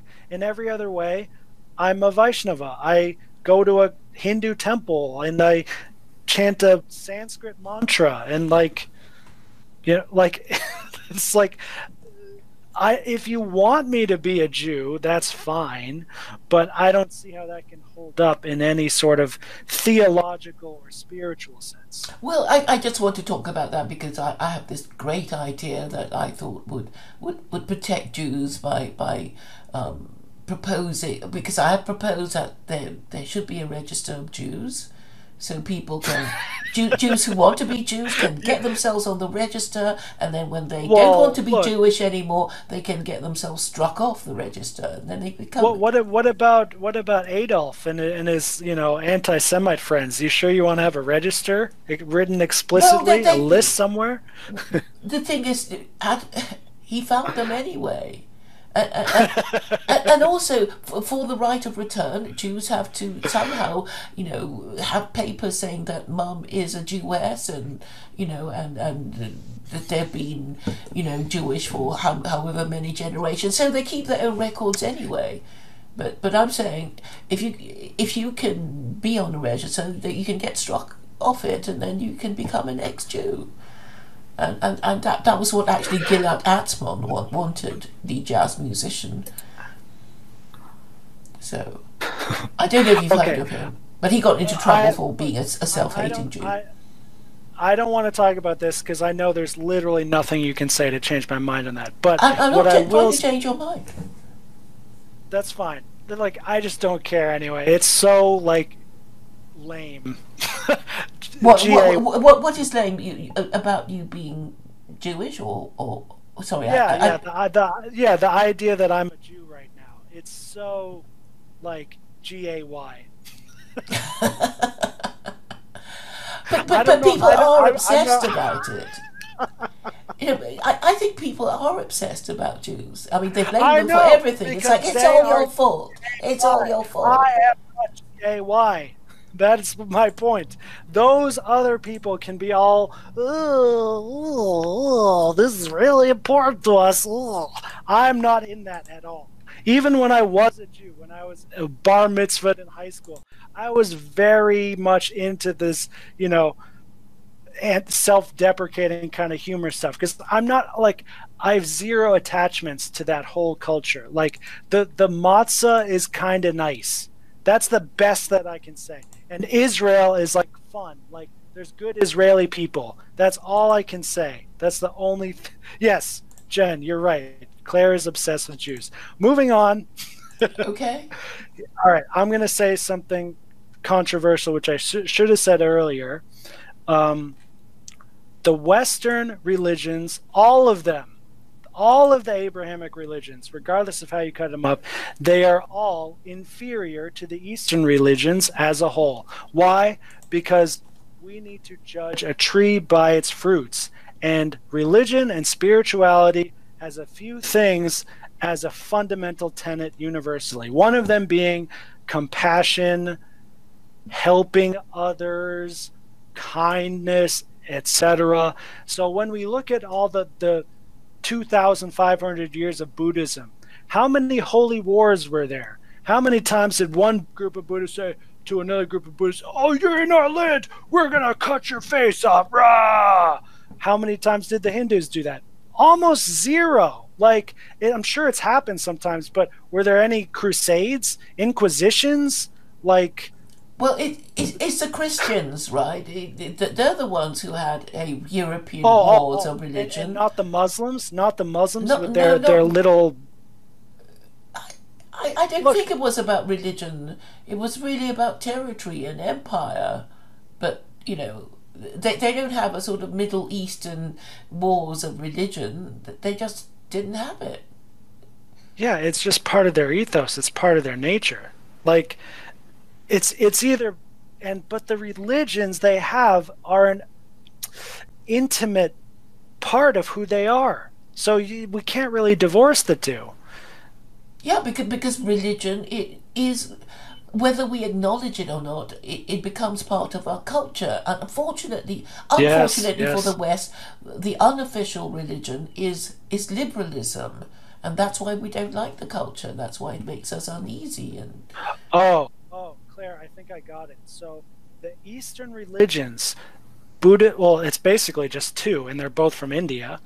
Um, the their aspect their their attitude towards spirituality is very simple. It takes many different turns but at, at its essence it is escape the matrix.